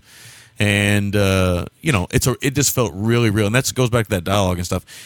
There are so many scenes in movies where husbands and wives fight that it feels like it is made for movies to get a shot. This one feels like these two people know each other. It feels real, and it gets really intense. I mean, really intense. And like in like five minutes, it goes insane. it gets really raw because you get them both pointing the finger about you know because it comes down to that thing they're divorced for a reason and those things kind of rear their ugly head where you know the wife's kind of blaming him and he's saying you know blah blah blah and it's just a great moment and i th- i love that that during this breathless kind of uh, foot chase uh you know they really take the time to have this. It, Yeah. you know add something to our characters. Um so yeah uh gorman what but uh, you know you talk about passion. I'll tell you um uh, you, you know you speak of passion and, and richard castellano one thing he is passionate about in this film is, is pinky rings. This this dude rocks a ring in this film that is this big i'm not lying man. It's like he's got a, like a, a wwf championship belt on his finger Yeah, yeah. it's just insane like that thing if if he took that stone of that ring and rolled it down a street like a few children would be maimed I Yeah, mean, it's an amazing ring it's just majestic Yes. and he's got a he's got a big hand anyway so for this ring to look as big as it does is incredible yeah. He's got Um, them uh, kind of like fat hot dog fingers. Yeah, totally, man. Total hot. And the ones that are boiled and are about to split too. There's a lot of You know. a lot of hot dog talk on this review. And I noticed. Shouldn't surprise anyone that there's a lot of hot dog talk on our show. Um, take that how you will. Uh, Gorman was good as kind of the clammy, twitchy kidnapper, which you you went into, like, I think, good detail about. And just to kind of reemphasize that, um, there's a great line. I can't remember who even says it now, but someone goes, "You hear that, suck tooth?" yeah, good old suck tooth. It's a good old suck tooth. Um, the, my next line is something we already touched on. This movie does not stop. I'm surprised a movie that's from 1980 just how just white knuckle it is, man, the whole way through, and it's great. You know, you even get some characters introduced late, like um, Julie Carmen's character Maria, um, and uh, this uh, African American cab lady. I really liked that little triangle, that little triumvirate they had. It, I almost wish the the uh, the African American lady had been in it more, but you know, it's not really her film, so it's fine. She's not, but it, it's just great that you know they had all these characters you kind of get behind right away. Yeah, no, I, I like that too. The uh, it's just the, what the film does really well is it gives characters. Excuse me, hang on. I had to clear my throat. It gives characters depth without. I mean, you don't need backstory. Sometimes you don't need backstory. You don't need your character, but but they give them a lot of. De- I mean, like I was totally identifying with that uh, that African American cab lady too, uh, and the kind of desperation she was under now. and you know you get all these gangsters that come out of nowhere, and and she's standing up to them stuff, and you can see that she this is something she you can see immediately this is something she deals with every day, Yeah. and they do that in the in a matter of two minutes. They give you all of that character development in two minutes. So in that way, I think Butler is very impressive as a filmmaker, and then the screenplay is great. I I just don't understand uh, again why he didn't make more films because this film should have been this film should have made Brolin probably a star, a bigger star than what he became anyway. So Oh yeah. I don't understand Oh, what happened sure. here. No, I know it's true. Um, those are actually all my notes. I do want to say before I get into make a break, um, in looking up because I immediately went to Julie Carmen's uh, filmography, and she's done some great stuff. You know, we don't have time to get into it now, but there's a lot of genre stuff, like we said, Mouth Madness, Gloria for Cassavetes fans, Friday Night Part Two, some other stuff. But there's a film she did in 2009 that I haven't been able to track down. It's not on Netflix. It's not on Zip. Um, if anyone has this movie, please email us. I want to do a trade with you because I don't think the movie's going to be that great, but the cast is amazing. Listen to this cast. It's uh, so it's an action thriller. Uh, it's kind of a neo noir kind of film. I, I know which film it is, so yeah, go ahead. Listen to this cast then for our listeners: Eric Roberts, Robert Davi, Keith David, Jeffrey Lewis, Irina Bjorklund, Jerry Trimble, Michael Ironside, Bokeem Woodbine, Yeah. uh, Julie Carmen. I mean, what a cat! Duane Whitaker from uh, Pulp Fiction. What a cast on this film! And even if it's a tour, just to see all those people has to be at least you know above kind of water, like keeping yourself above water. yeah, it has to be interesting at the very least. Yeah. So anyone's got that film or got a line on it, let us know. Yeah, it's interesting. I'm gonna have to look around and see if I can uh, locate that. Very interesting. Wow. Yeah, and uh, yeah, Julie Carmen, Fright Night Two, hot. So Oh, very much so. yeah, I'd like do Fright Night One and Two at some point in time. It was like a double deuce because I think Fright Night Two gets shit on it, and it's actually pretty good. I'm, I'm, I'm, I would say I agree with that. Yes. Uh, okay. Um, all right. So I'll get into the stuff I loved about the film. I make a break. I'm going to go right from the get go. The great chase in the beginning that really sets the tone for the whole movie. From that point, uh, from that point in, I feel like it's you know it's like getting on an amusement park ride. It's like that's where you get buckled in, and that's where it starts. And boom, you're gone. It's like going up the uh, the hill for the uh, roller coaster. Uh, really, really a uh, really really great chase scene, and really sets up everything for the rest of the movie. Uh, my MVT, I could have went with any of the actors, although uh, Brolin, obviously, he's not an MVT for this for me. Although I do like his character a lot. His acting sometimes is a little wooden in the film. I thought, you know, he has some great emotional moments, but I think he could have done better. Although this is one of the better films I've seen him act in, Yeah. because I've seen him in some stuff. He's just he's completely wooden and terrible in. But uh, I'm going to go with the setting of the film itself because this film looks great. I mean, it. I mean, the transfer doesn't look great, but I mean, this is set in that special time in New York City that we always talk about here, and they really use it to great cause and effect in this film. Uh, I could have went with several other things. I like Gorman a lot. I liked. Uh, I even liked Hedaya a lot and uh, stuff like that. And Carmen, I liked a lot. I liked her a lot. So it could have it could have been easy to uh, to get any of those things in there, but I'm gonna have to go with the setting because I really loved when they got to the slums and stuff, and they're walking around, and, and you just sit there and think to yourself, can you believe that any city's like this? And then all you got to do is drive through Detroit. So you know, Yeah, it's true, man. I was driving through Detroit on my way to Cincy, just outskirts, man. I was like, man, like I said to Fish, I'm like, look at this fucking place, man. Yeah, it's amazing, you know, that cities like that exist. And I think another one, another good example. There's a city in Ohio. I think it's uh, Columbus. I think is like that too. A lot of, a lot of barren because there's a lot of jobs there, but now they're gone. So a lot of Oh, you know yeah. decrepit buildings and things. So it's very interesting. Um, my score for the film, uh, I'm, I'm interested where you're going to stand on this, but I give this one a very solid eight out of ten. I don't understand the the cumulative score on IMDb is a five point four. There's no way this film is a five or five point seven. There's no way this film is a five point seven. No. No way. This thing is is way above average. It's it's it's very very. It's a nice taut hundred minutes, very action packed. Maybe some of it's a little messy in spots, but man, this is this is a good film, man. This is this was a lot of fun. I had a blast watching this thing. Yeah, definitely. My score is, uh, would you say, uh, IMDb was what, a 5.7? Five point seven out of ten. Out of two hundred and twenty nine votes, comes out to five point seven. I find that hard to believe. That's absurd. I mean, mine's 5.8, but, you know, no.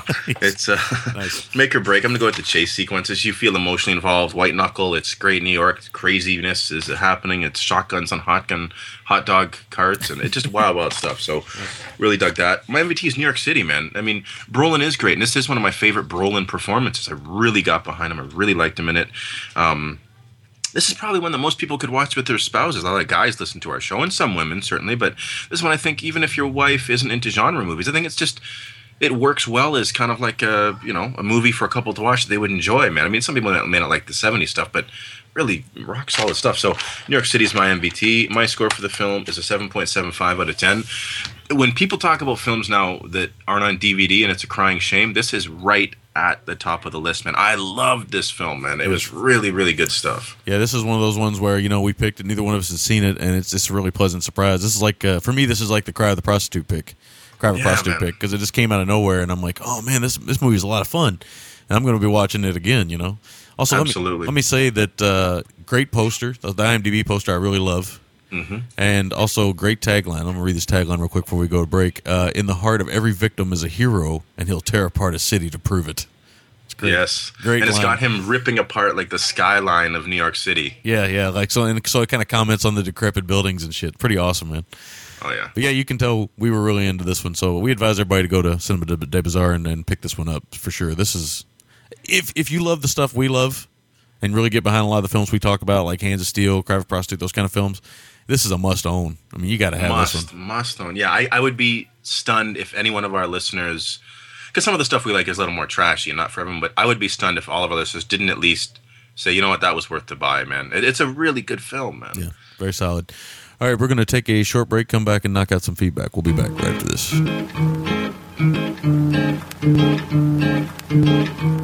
Thank you. This is Alyssa from Big Red Podcast, inviting you to listen to our show about pop culture, TV, and cool stuff that we talk about every week, right, Derek? Well, you know you love it, and we talk about it. And if you haven't been listening, here's what you've been missing out on. And by a lot, I mean there are several shows to talk about, none of which were especially good. You know, it seems mostly uh, what I'm learning is a lot of things to take a lesson from One Tree Hill, and I never thought I'd say that. He also has a magnificent head of hair. Yes. Why, thank you. Naked Viking, whatever. And as with Lost, the flashbacks aren't interesting at this point. Uh, I'm just hoping that uh, it won't break my heart like Heroes. Like punch a dinosaur in the face. Yes, Oh, the mother was, was other.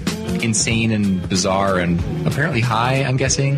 I learned a lesson today about karma. The man who can't feel pain shouldn't be dealing with hot liquids and whatever. Right, heating an old man, and why are you not winning? So listen to Big Red Podcast if you like TV and junk on TV because we totally watch it and talk about it so you don't have to. Find us at bigredpodcast.com or check us out in the iTunes store.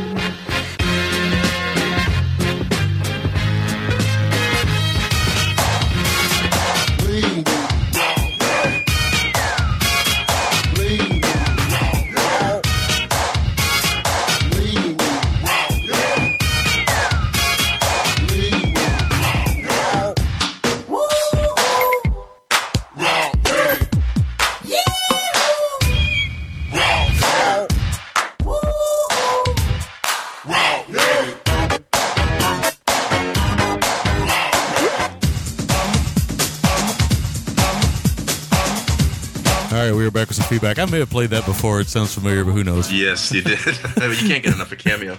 My wife's in the room now. She's pulling a William. What? What are you saying? You can't get enough cameo me? No, the singer. You know the guy that sings "Word Up." The guy that wears the jock on the outside of his spandex. Sorry, no, but Because me and my wife were chatting. Because uh, as an aside here, now the whole family's coming in the room. She, uh, we were wrestling. She likes to wrestle. And I say, "Baby, I don't want to wrestle." Because my wife, I love to wrestle. my wife, you know, she can hold her own. Yeah. And, I'm uh, tougher than him. yeah, okay. Cool cats. Anyway, she uh she's tough, man. You know, if I was, you know, had to go back to back with a, a female in an action movie and fight off a horde, you know, she'd be the one. And I said horde, duh. Yeah. Uh, my wife would be up there. You know, she's good. So we were wrestling. I, I said, baby, don't I don't want to wrestle. I don't want to, you know, someone to get hurt. You know, I don't want to hurt you. Hang on, hang on. Um, let me finish. You It's can my tell show. your story. I'll tell you- the true story. So anyway, so yesterday, you know, she she said something sarcastic. She threw. We were eating Taco Bell, man. I thought of you actually. And, Yes. uh, Good old Taco Bell.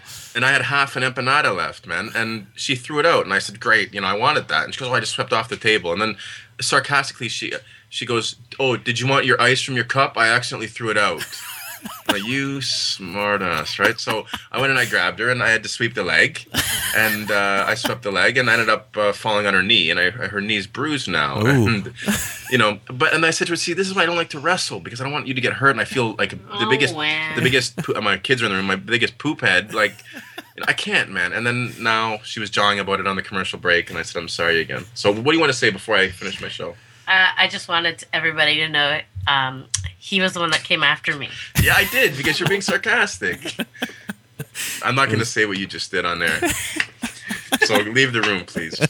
Love you. okay, I love you. Bye. Kiss, kiss. Nice. So there you have it. All right. Nice, nice. All right, so we got some uh, we got some uh, emails, and we're gonna knock out a few voicemails, but we're gonna keep it tight again this week because uh, we're under a time crunch again. But again, we will get to your voicemails, we promise. Yes. Uh, so the first one, I'm not going to read it because it's not necessarily one to be read on air, but I want to thank Martin for his offer uh, towards both of us for something else we were trying to track down. I think we were both able to track it down. Um, so much appreciated as always, Martin. Yes, indeed, and you know, again, check out his store. It's where we got our copy of City of the Living Dead on Blue. Yes, omg-entertainment.com, which we'll mention in the closing notes, and I'll read the next one, I guess, too, since that one was not really one to be read.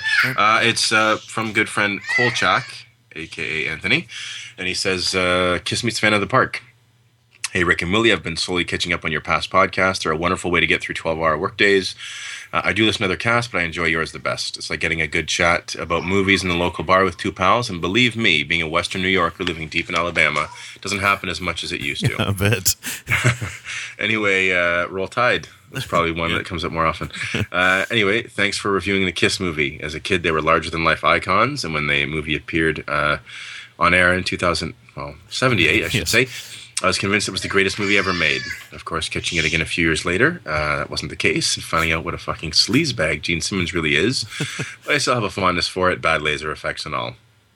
One thing I did want to comment on was Will's asking whether the version of the Kiss box set is any better than other copies. The answer is definitely yes. It has a nice professional transfer done, and even though it's not exactly 2001 in terms of visual quality, it still blows away all the other versions. However, it's not the original version. It's actually the overseas theatrical version titled Kiss and Attack of the Phantoms, which uh, is Simmons' preferred version. I don't have a copy of the original to do a comparison, but there are a few noticeable differences. It's widescreen. Some of Ace and Peter's dialogue seems to have been cut. No great loss there. And more noticeably, much of the score has been replaced by songs from solo albums. So now people wander aimlessly to Mr. Make Believe, Gene's double smashes through walls to Radioactive, and the guys fight robots to New York Groove. Some folks consider it an improvement. I'm not sure I do. Still nice to have, though. That's all I have for now. Hopefully, this won't come across as too dry for the show. I really appreciate the work you guys put into the show. As long as you have the time to keep doing it, I'll keep listening. Kolchak. Oh, nice. Yeah, uh, I would be interested to see the uh, Gene Simmons preferred version. I guess I'm gonna have to look look into getting a hold of that somehow. I'd be interested to see what the differences are. Even though I can't believe I would go back and revisit that film, I said maybe once every 20 years. Yeah, no, I'd like to see it. I'm surprised that cleaned up print isn't floating around, eh? yeah, I am too. Actually, it just doesn't make you know doesn't make any sense. But hey, whatever. It seems like you know Gene being the the uh, you know money hound that he is, and of course you know the whole band in general. It seems like they'd put out a you know like a special edition, you know, because people Standalone. Yeah, people would buy that. I know they would. You know, pe- people that are fans of Kiss, you know, they'll. that- You know, it's like one of those things. You know, I mean, that you know, you love Kiss, you love Kiss. You'll have you'll have everything that's Kiss in your possession. So, teach their own. Hey, uh, okay, uh, yeah, I mean, thanks for the thanks for the email. We really appreciate it. And yes, uh, the our show. I don't listen to our show, but I'm sure it is really good for 12 hour workdays because we'll we'll take up at least a fourth of your day. Yes, we will. So, all right, our next one is from the Oily Maniac, Jay. So, uh, this is uh, his, uh, uh, it's just titled The Gates of Hell.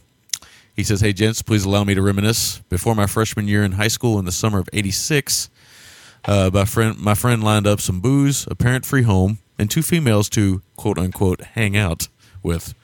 My task was to rent a really scary horror movie. Never having cable or VCR, serious horror movie was Uncharted Waters. Uh, I just noticed that me and Jay are about the same age. I rented the big box VHS of Gates of Hell, aka City of the Living Dead. I remember that box very well. Me too. This decision was a defining moment of my life. The blow up doll and worm infested baby corpse 10 minutes into the film made things so uncomfortable, I knew I wasn't going to get any action that night. Pile on the worms to the face, gut barfing, brain drilling, maggot storms, creepy music, horrible VHS transfer, and sheer what the fuck is going on nightmare logic. And well, it did not bode well for the smooth teenage lovin' I was hoping for. Axl Rose, I apologize. Yes. It's in the background right now. How, however, the movie blew my fucking fourteen-year-old mind. I wasn't the type of uh, it, it wasn't the type of blowing I was looking for, but hey, it worked for me. my friend was pissed o- pissed though. Anyways, the Blue Underground and Arrow Video Blu-rays are both stunning. Blue Underground has a slightly better transfer, but Arrow has more extras and much better packaging. If you are a fan of this film, it is worth the gra- it is worth it to grab both releases. Please support these companies. Hope both of you enjoyed City of the Living Dead uh, to some degree. I'm dying to know if Sammy hates Fulci as much as Argento. Cheers, Jay the Oily Maniac. Uh, and no, I do not hate Fulci. I don't. Hate is a strong word. I don't really hate Argento. Uh, dislike would probably be the better word. I know that sounds very adult of me and like something I would tell my child. Don't ever use the word hate. It's a terrible word. But I don't hate anybody. I don't, I'm not a hateful person. But uh, I just don't. Argento doesn't work with me all the time. Fulci works with me more often. I should say that. That sounds better, right? Yes. Yes. I don't know what it is, but uh, I actually uh, some of Fulci's giallos I actually prefer to Argento's. So there you go. I know that might be blasphemous to you, but to me that's what. No, no, I would say that I don't think that's completely out of line, man. I don't. I think his his gialli are great, man. They're they're really really good. I I quite like them. Um, just prefer Argento's a little bit more, but I do love Fulci's. Uh, Right, So the next one, I just want to. It's just a quick mention. Uh, Roop has a great thing, his cinematic alphabet, where uh, every letter of the alphabet is is a film. I haven't gotten to Z yet, but I wonder if it's Zardoz. Um, so his uh, maybe it's yeah, we'll have to see. Anyway, my cinematic alphabet at rupertpupkinspeaks.blogspot.com. Check it out. It's a fun list as always. Um, and I think that's it for emails. Uh, yeah, you know what? You're right.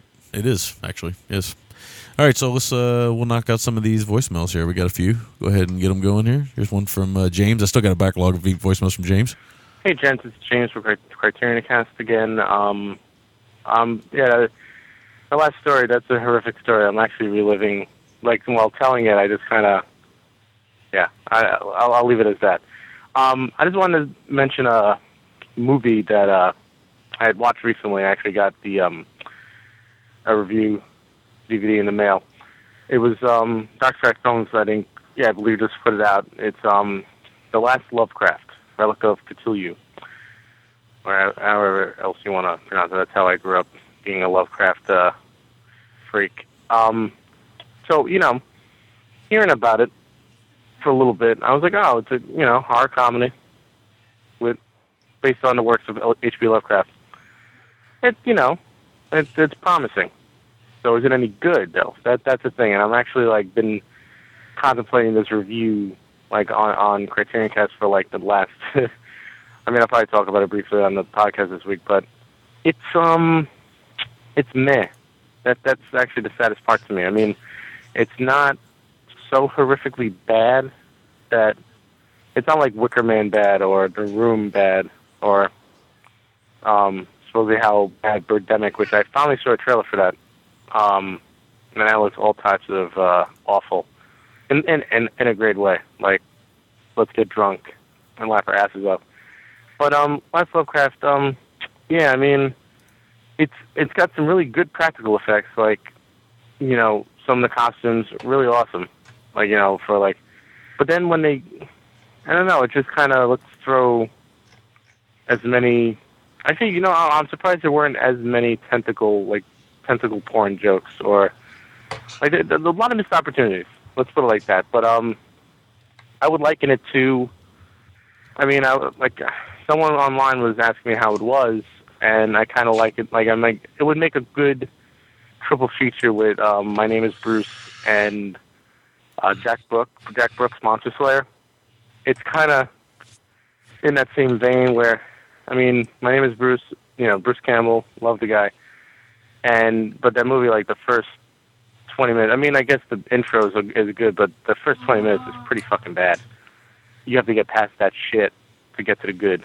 Um, Jack Brooks, I mean, it's enjoyable in my opinion. It's not great at all, but I mean, Last Lovecraft. I mean, it, it's fun. I mean, you know, I think the writer is also one of the stars. I mean, very, very homegrown. You know, very, you know, budget based. But like I said, some of the CG, like blood and like guts, looks pretty, pretty bad. But I mean, it's about ten steps above uh, most sci-fi originals.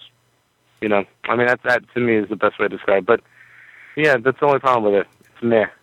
And being a Lovecraft fan, I'm I kind of expect my uh, horror comedy Lovecraft to be of Stuart Gordon quality, but can't really get that too often, I guess. Sadly, and it looks like right now, last night, like Guillermo del Toro is probably not, or at least can't get the money from Universal to make at the Mountain Madness, but I don't know. It is what it is. We'll see. But um, my train is finally coming, so I'm gonna let you guys go. Talk to you later. All right, that was James. Um, yeah, you know, me, me and Lovecraft, we have a uh, weird uh, relationship. As in, uh, this is going to sound blasphemous to some. I am not a big fan uh, of uh, Lovecraft stuff. So I tend to I- avoid. I, tend to avoid any films unless they are directed by Stuart Gordon and they involve Lovecraft. Sorry. No, was I didn't want to cut you off again. No, it's okay. That, that's all I had to say. Yeah, I'm Lovecraft. Somehow I I don't know why, man. I somehow I never really got into Lovecraft. It wasn't an intentional thing. I just never did, and now I'm just not that respectfully all that concerned. I think you know the Stuart Gordon stuff. Uh, I have uh, uh, from Beyond. I actually just got it actually very recently. Uh, you know, I, I'll see it. You know, the Lovecraft stuff I think is interesting to me, but I got so much other stuff that's more interesting to me that you know it's it's far down the totem pole. But in time, certainly. Yeah, yeah, exactly. And I always, I always kind of grimace a little bit when people call Reanimator a horror comedy because I always feel like it's more like horror absurdity. It's not. It's not. To me, it's it's. I don't. I, I don't laugh out loud out of it, but uh, I can see where people do because it's so overtly like gory in some ways and so overtly like insane that I guess you could categorize it as a comedy. But to me, I always think it's more just just just a wacky movie, and uh, you know some people laugh and some people don't. I just it, it, to me, horror comedy is you know I don't I don't know what horror comedy is to me, but it's not it's not that film anyway. Oh my god! I'm sorry to cut you off. I just heard, and thankfully it was an internet rumor.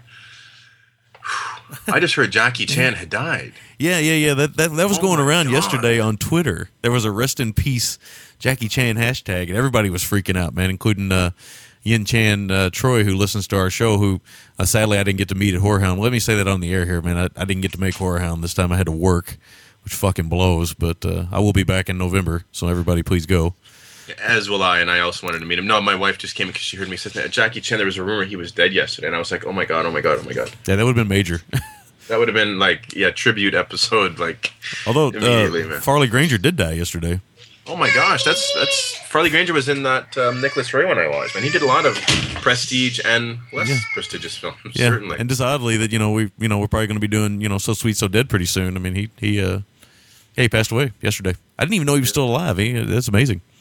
Yeah, no, I didn't either. I thought he would have passed on. So I'm sorry to derail that, but Jackie Chan dying would have been Major. tremendously huge news. Major, major news, and not to make light of other people that have died recently. We don't really talk about it all the time on the show, but you know Elizabeth Taylor and all these people. I mean, we've lost quite a few lately. Uh, thankfully, not Jackie Chan. so yeah, it would have been crazy. All right, uh, yeah. Thanks for the voicemail, James. Got one from the Zom here. I've had this one for a little while. You said you like movies.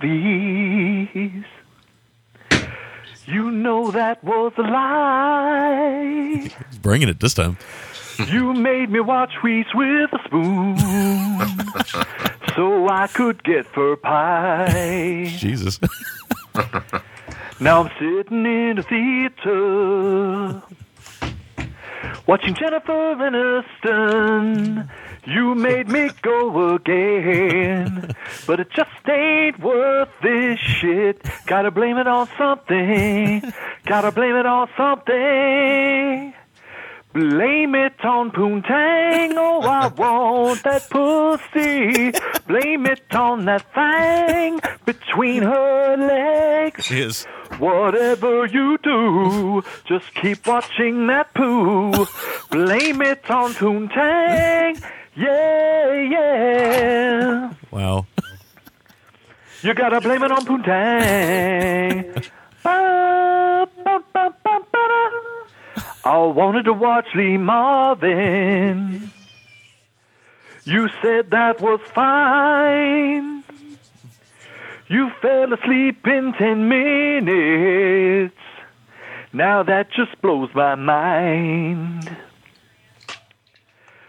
So you got to pick the next one. Kutcher and Portman. I want to slit my wrist. Do I have to watch this shit? Do you want that pussy? Jesus. Yes, I want that pussy. Subtle. Blame it on Poontang when you watch a chick flick. Blame it on Poontang for your misery. Whatever you do, just have to watch that poo. Blame it on Poontang, yeah, yeah. You gotta blame it on Poontang, but the pussy don't mind. Jeez. But the pussy don't care. Yes.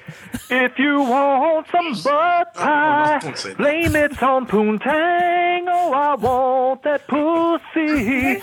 Blame it on Poontang. Yeah, yeah. See better than Thomas. Whatever you do, just keep watching that poo. Blame it on Poontang. Yeah, yeah. You gotta blame it on Poontang. Um, Thomas, a concert. I want to thank Sam for being the first one to get my son to say the word pussy.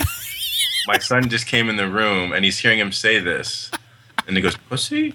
And I have to, of course, say he's talking, as John will, I'm sure, as Zom will attest to, he was talking about Percy, the green engine from Thomas. Yes.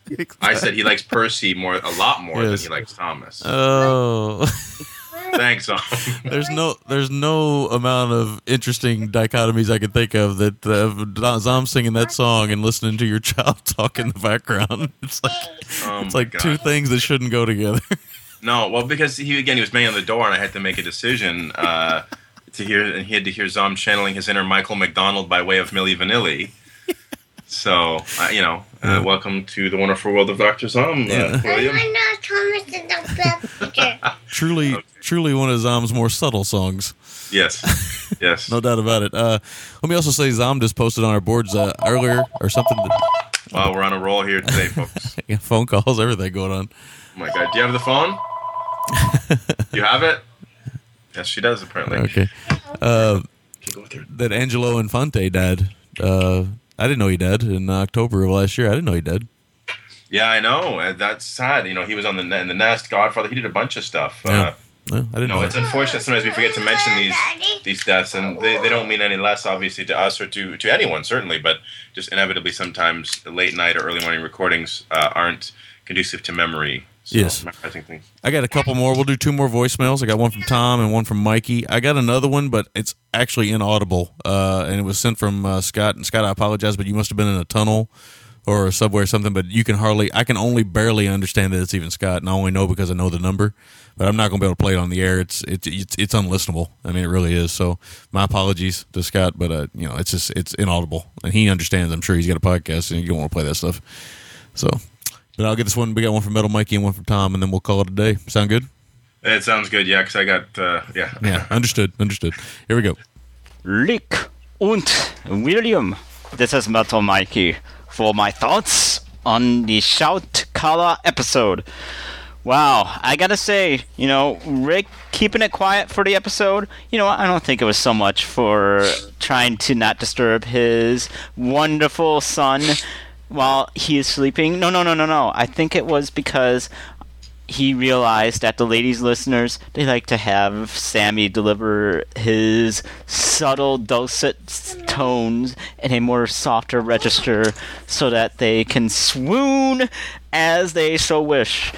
And speaking of Rick, I have not seen yet the DVD version of Until Light Takes Us, and I'm kind of hoping there's a lot more extras in it because, yeah, I did really like it. And the strangest thing is, I remember after seeing it, I'm like, I still regard Varg Vikernes as a murdering bastard, but yeah, I want to hear more Burzum. And I actually am kind of glad I have gotten into Burzum as a listening choice. I mean, he is admittedly very good at it. He's just still a murdering scumbag.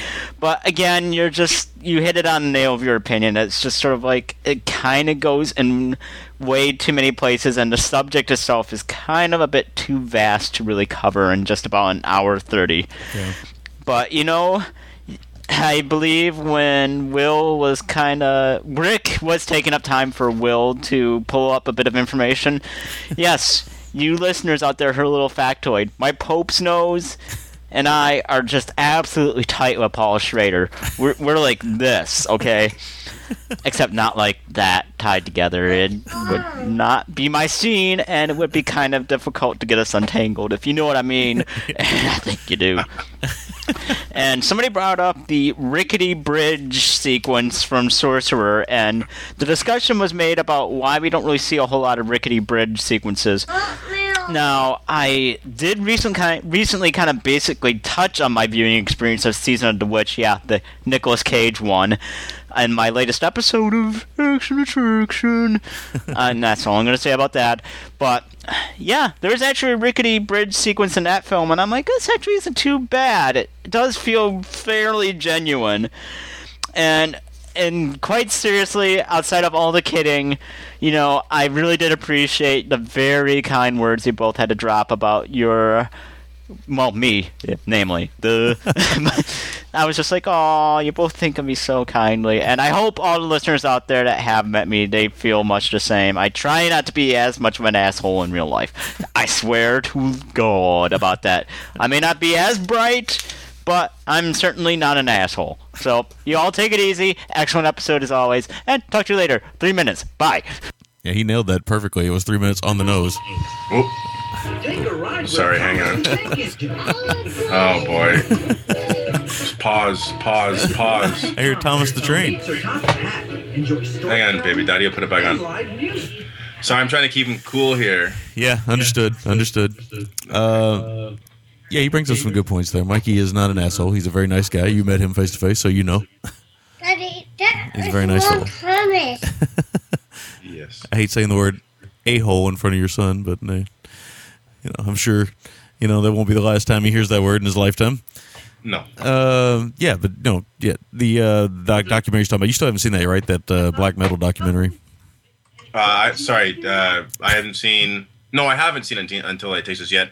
I'm. I definitely, I definitely want to. Daddy. Yes, William. that is one promise. this is the William show this week, isn't it? yes. Daddy. What? okay, hang on, baby. Daddy's almost done. We're gonna have some bacon and eggies. Yes. Daddy, that is one promise. I'll put Thomas on for you in just a moment. Uh, I still want to say I'm going to get onto this year because it still seems very appealing to me. So Yeah. and yeah, Mikey is an amazing guy. So you know, uh, large Pope's nose, small Pope's nose, or not, whichever way, we love him. And Yeah. and Mikey's uh, going to run across more doing action attraction. He's probably going to run across more rickety bridges than any other podcaster. very probable. Yes, yes, because there's a lot of rickety rope- bridges. rope bridges too. Yes, yes, and exactly. Amazon films. Yes, exactly. All right. Uh, yeah, as always, thanks, Mikey. We got one from Tom here. Here we go. This is the last one of the day. Hey there, Big Will and the Samurai. It is I, Tom DJ, calling you straight out of Brooklyn from Better in the Dark Laboratory.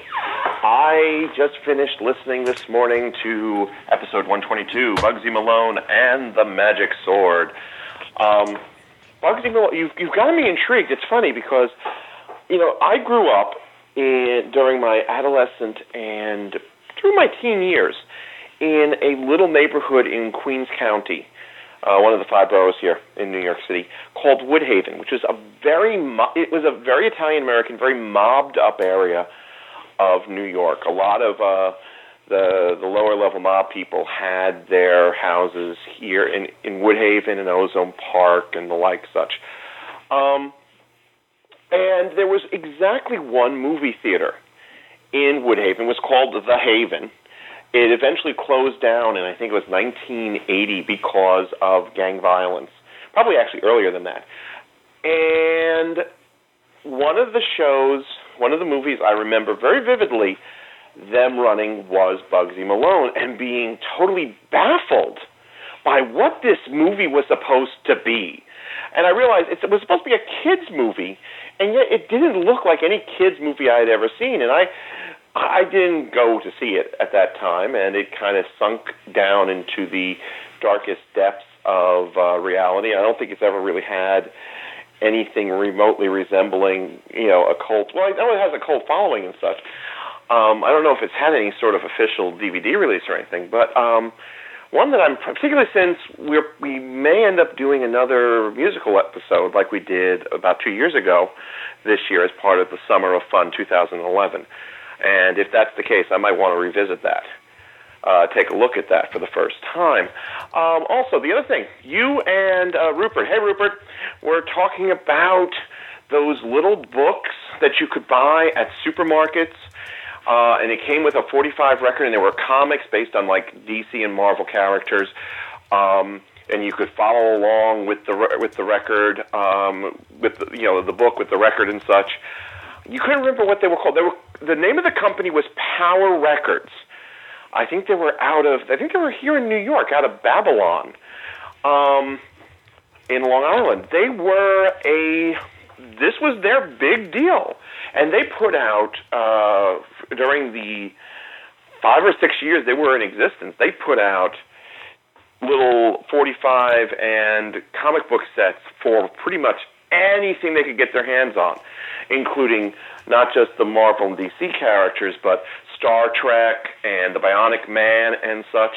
And if you are interested in reliving your old, uh, your younger days, I remember having a number of these when I was a kid. Primarily the was it the Incredible? There was the Incredible Hulk one. I had, I had, I think the um, the cap not the Captain America one, the uh, the Spider Man one, and I had the there was a, like a double sided one, and it didn't come with the comic, which had Plastic Man on one side, Adventures of Plastic Man on one side, and Metamorpho on the other.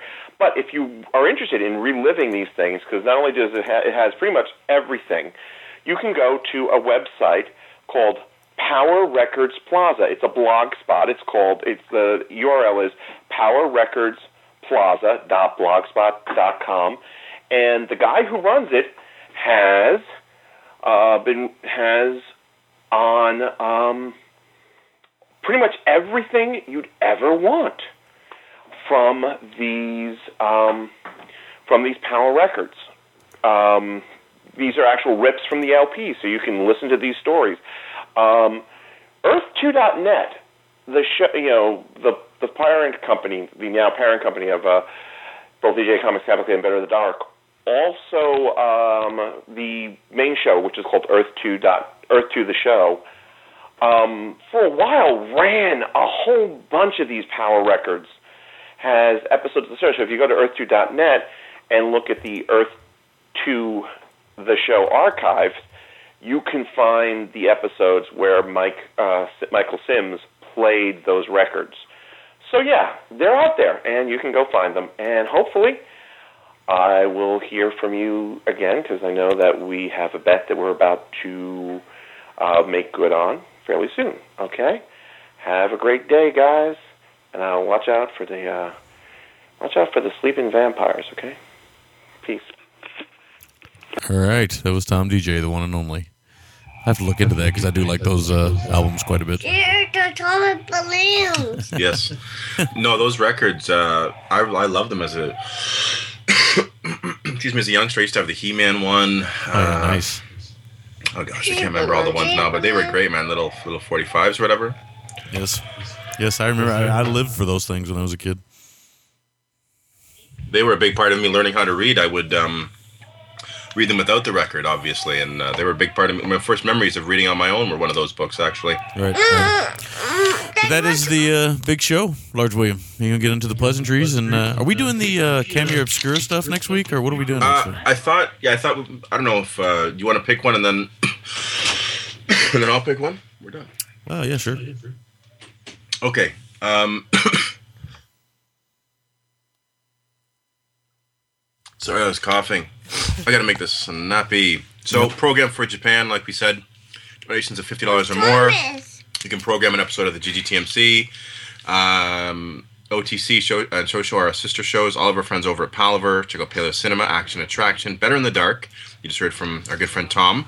Uh, Hammockis, Married with Clickers, and yes, and, and this is the Thomas cast this week. Uh, Married with Clickers, Criterion cast. How about you let Daddy finish, and then we will look at that as long as you want. I promise. Uh, projectionboot-boot.com, vcinema, paracinema.net, of course, our favorite couple in the NYC, nightmaretheater.blip.tv. Uh, of course, Mike has a new episode out, and vote for him over if you're a friend of his on Facebook. He's got a link to Jones Soda where they may get on a Jones Soda bottle, so Oh, nice. check that out. Uh, blogs, the ggtmc.blogspot.com, cinemasatori.wordpress.com, other.blogspot.com blogs.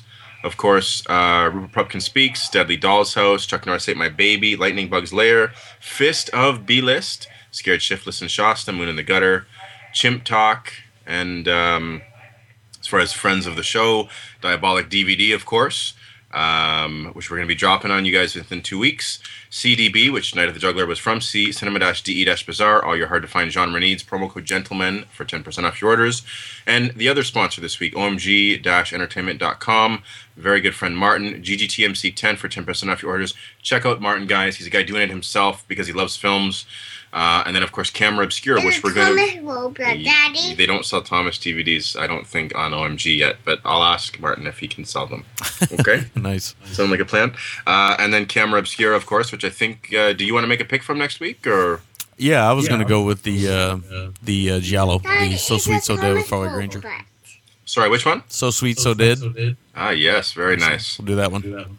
Very nice. Yeah, and like I said, this is from Camera Obscura. My and uh, my pick, of course, uh, will be something we've gotten haven't done in a little while.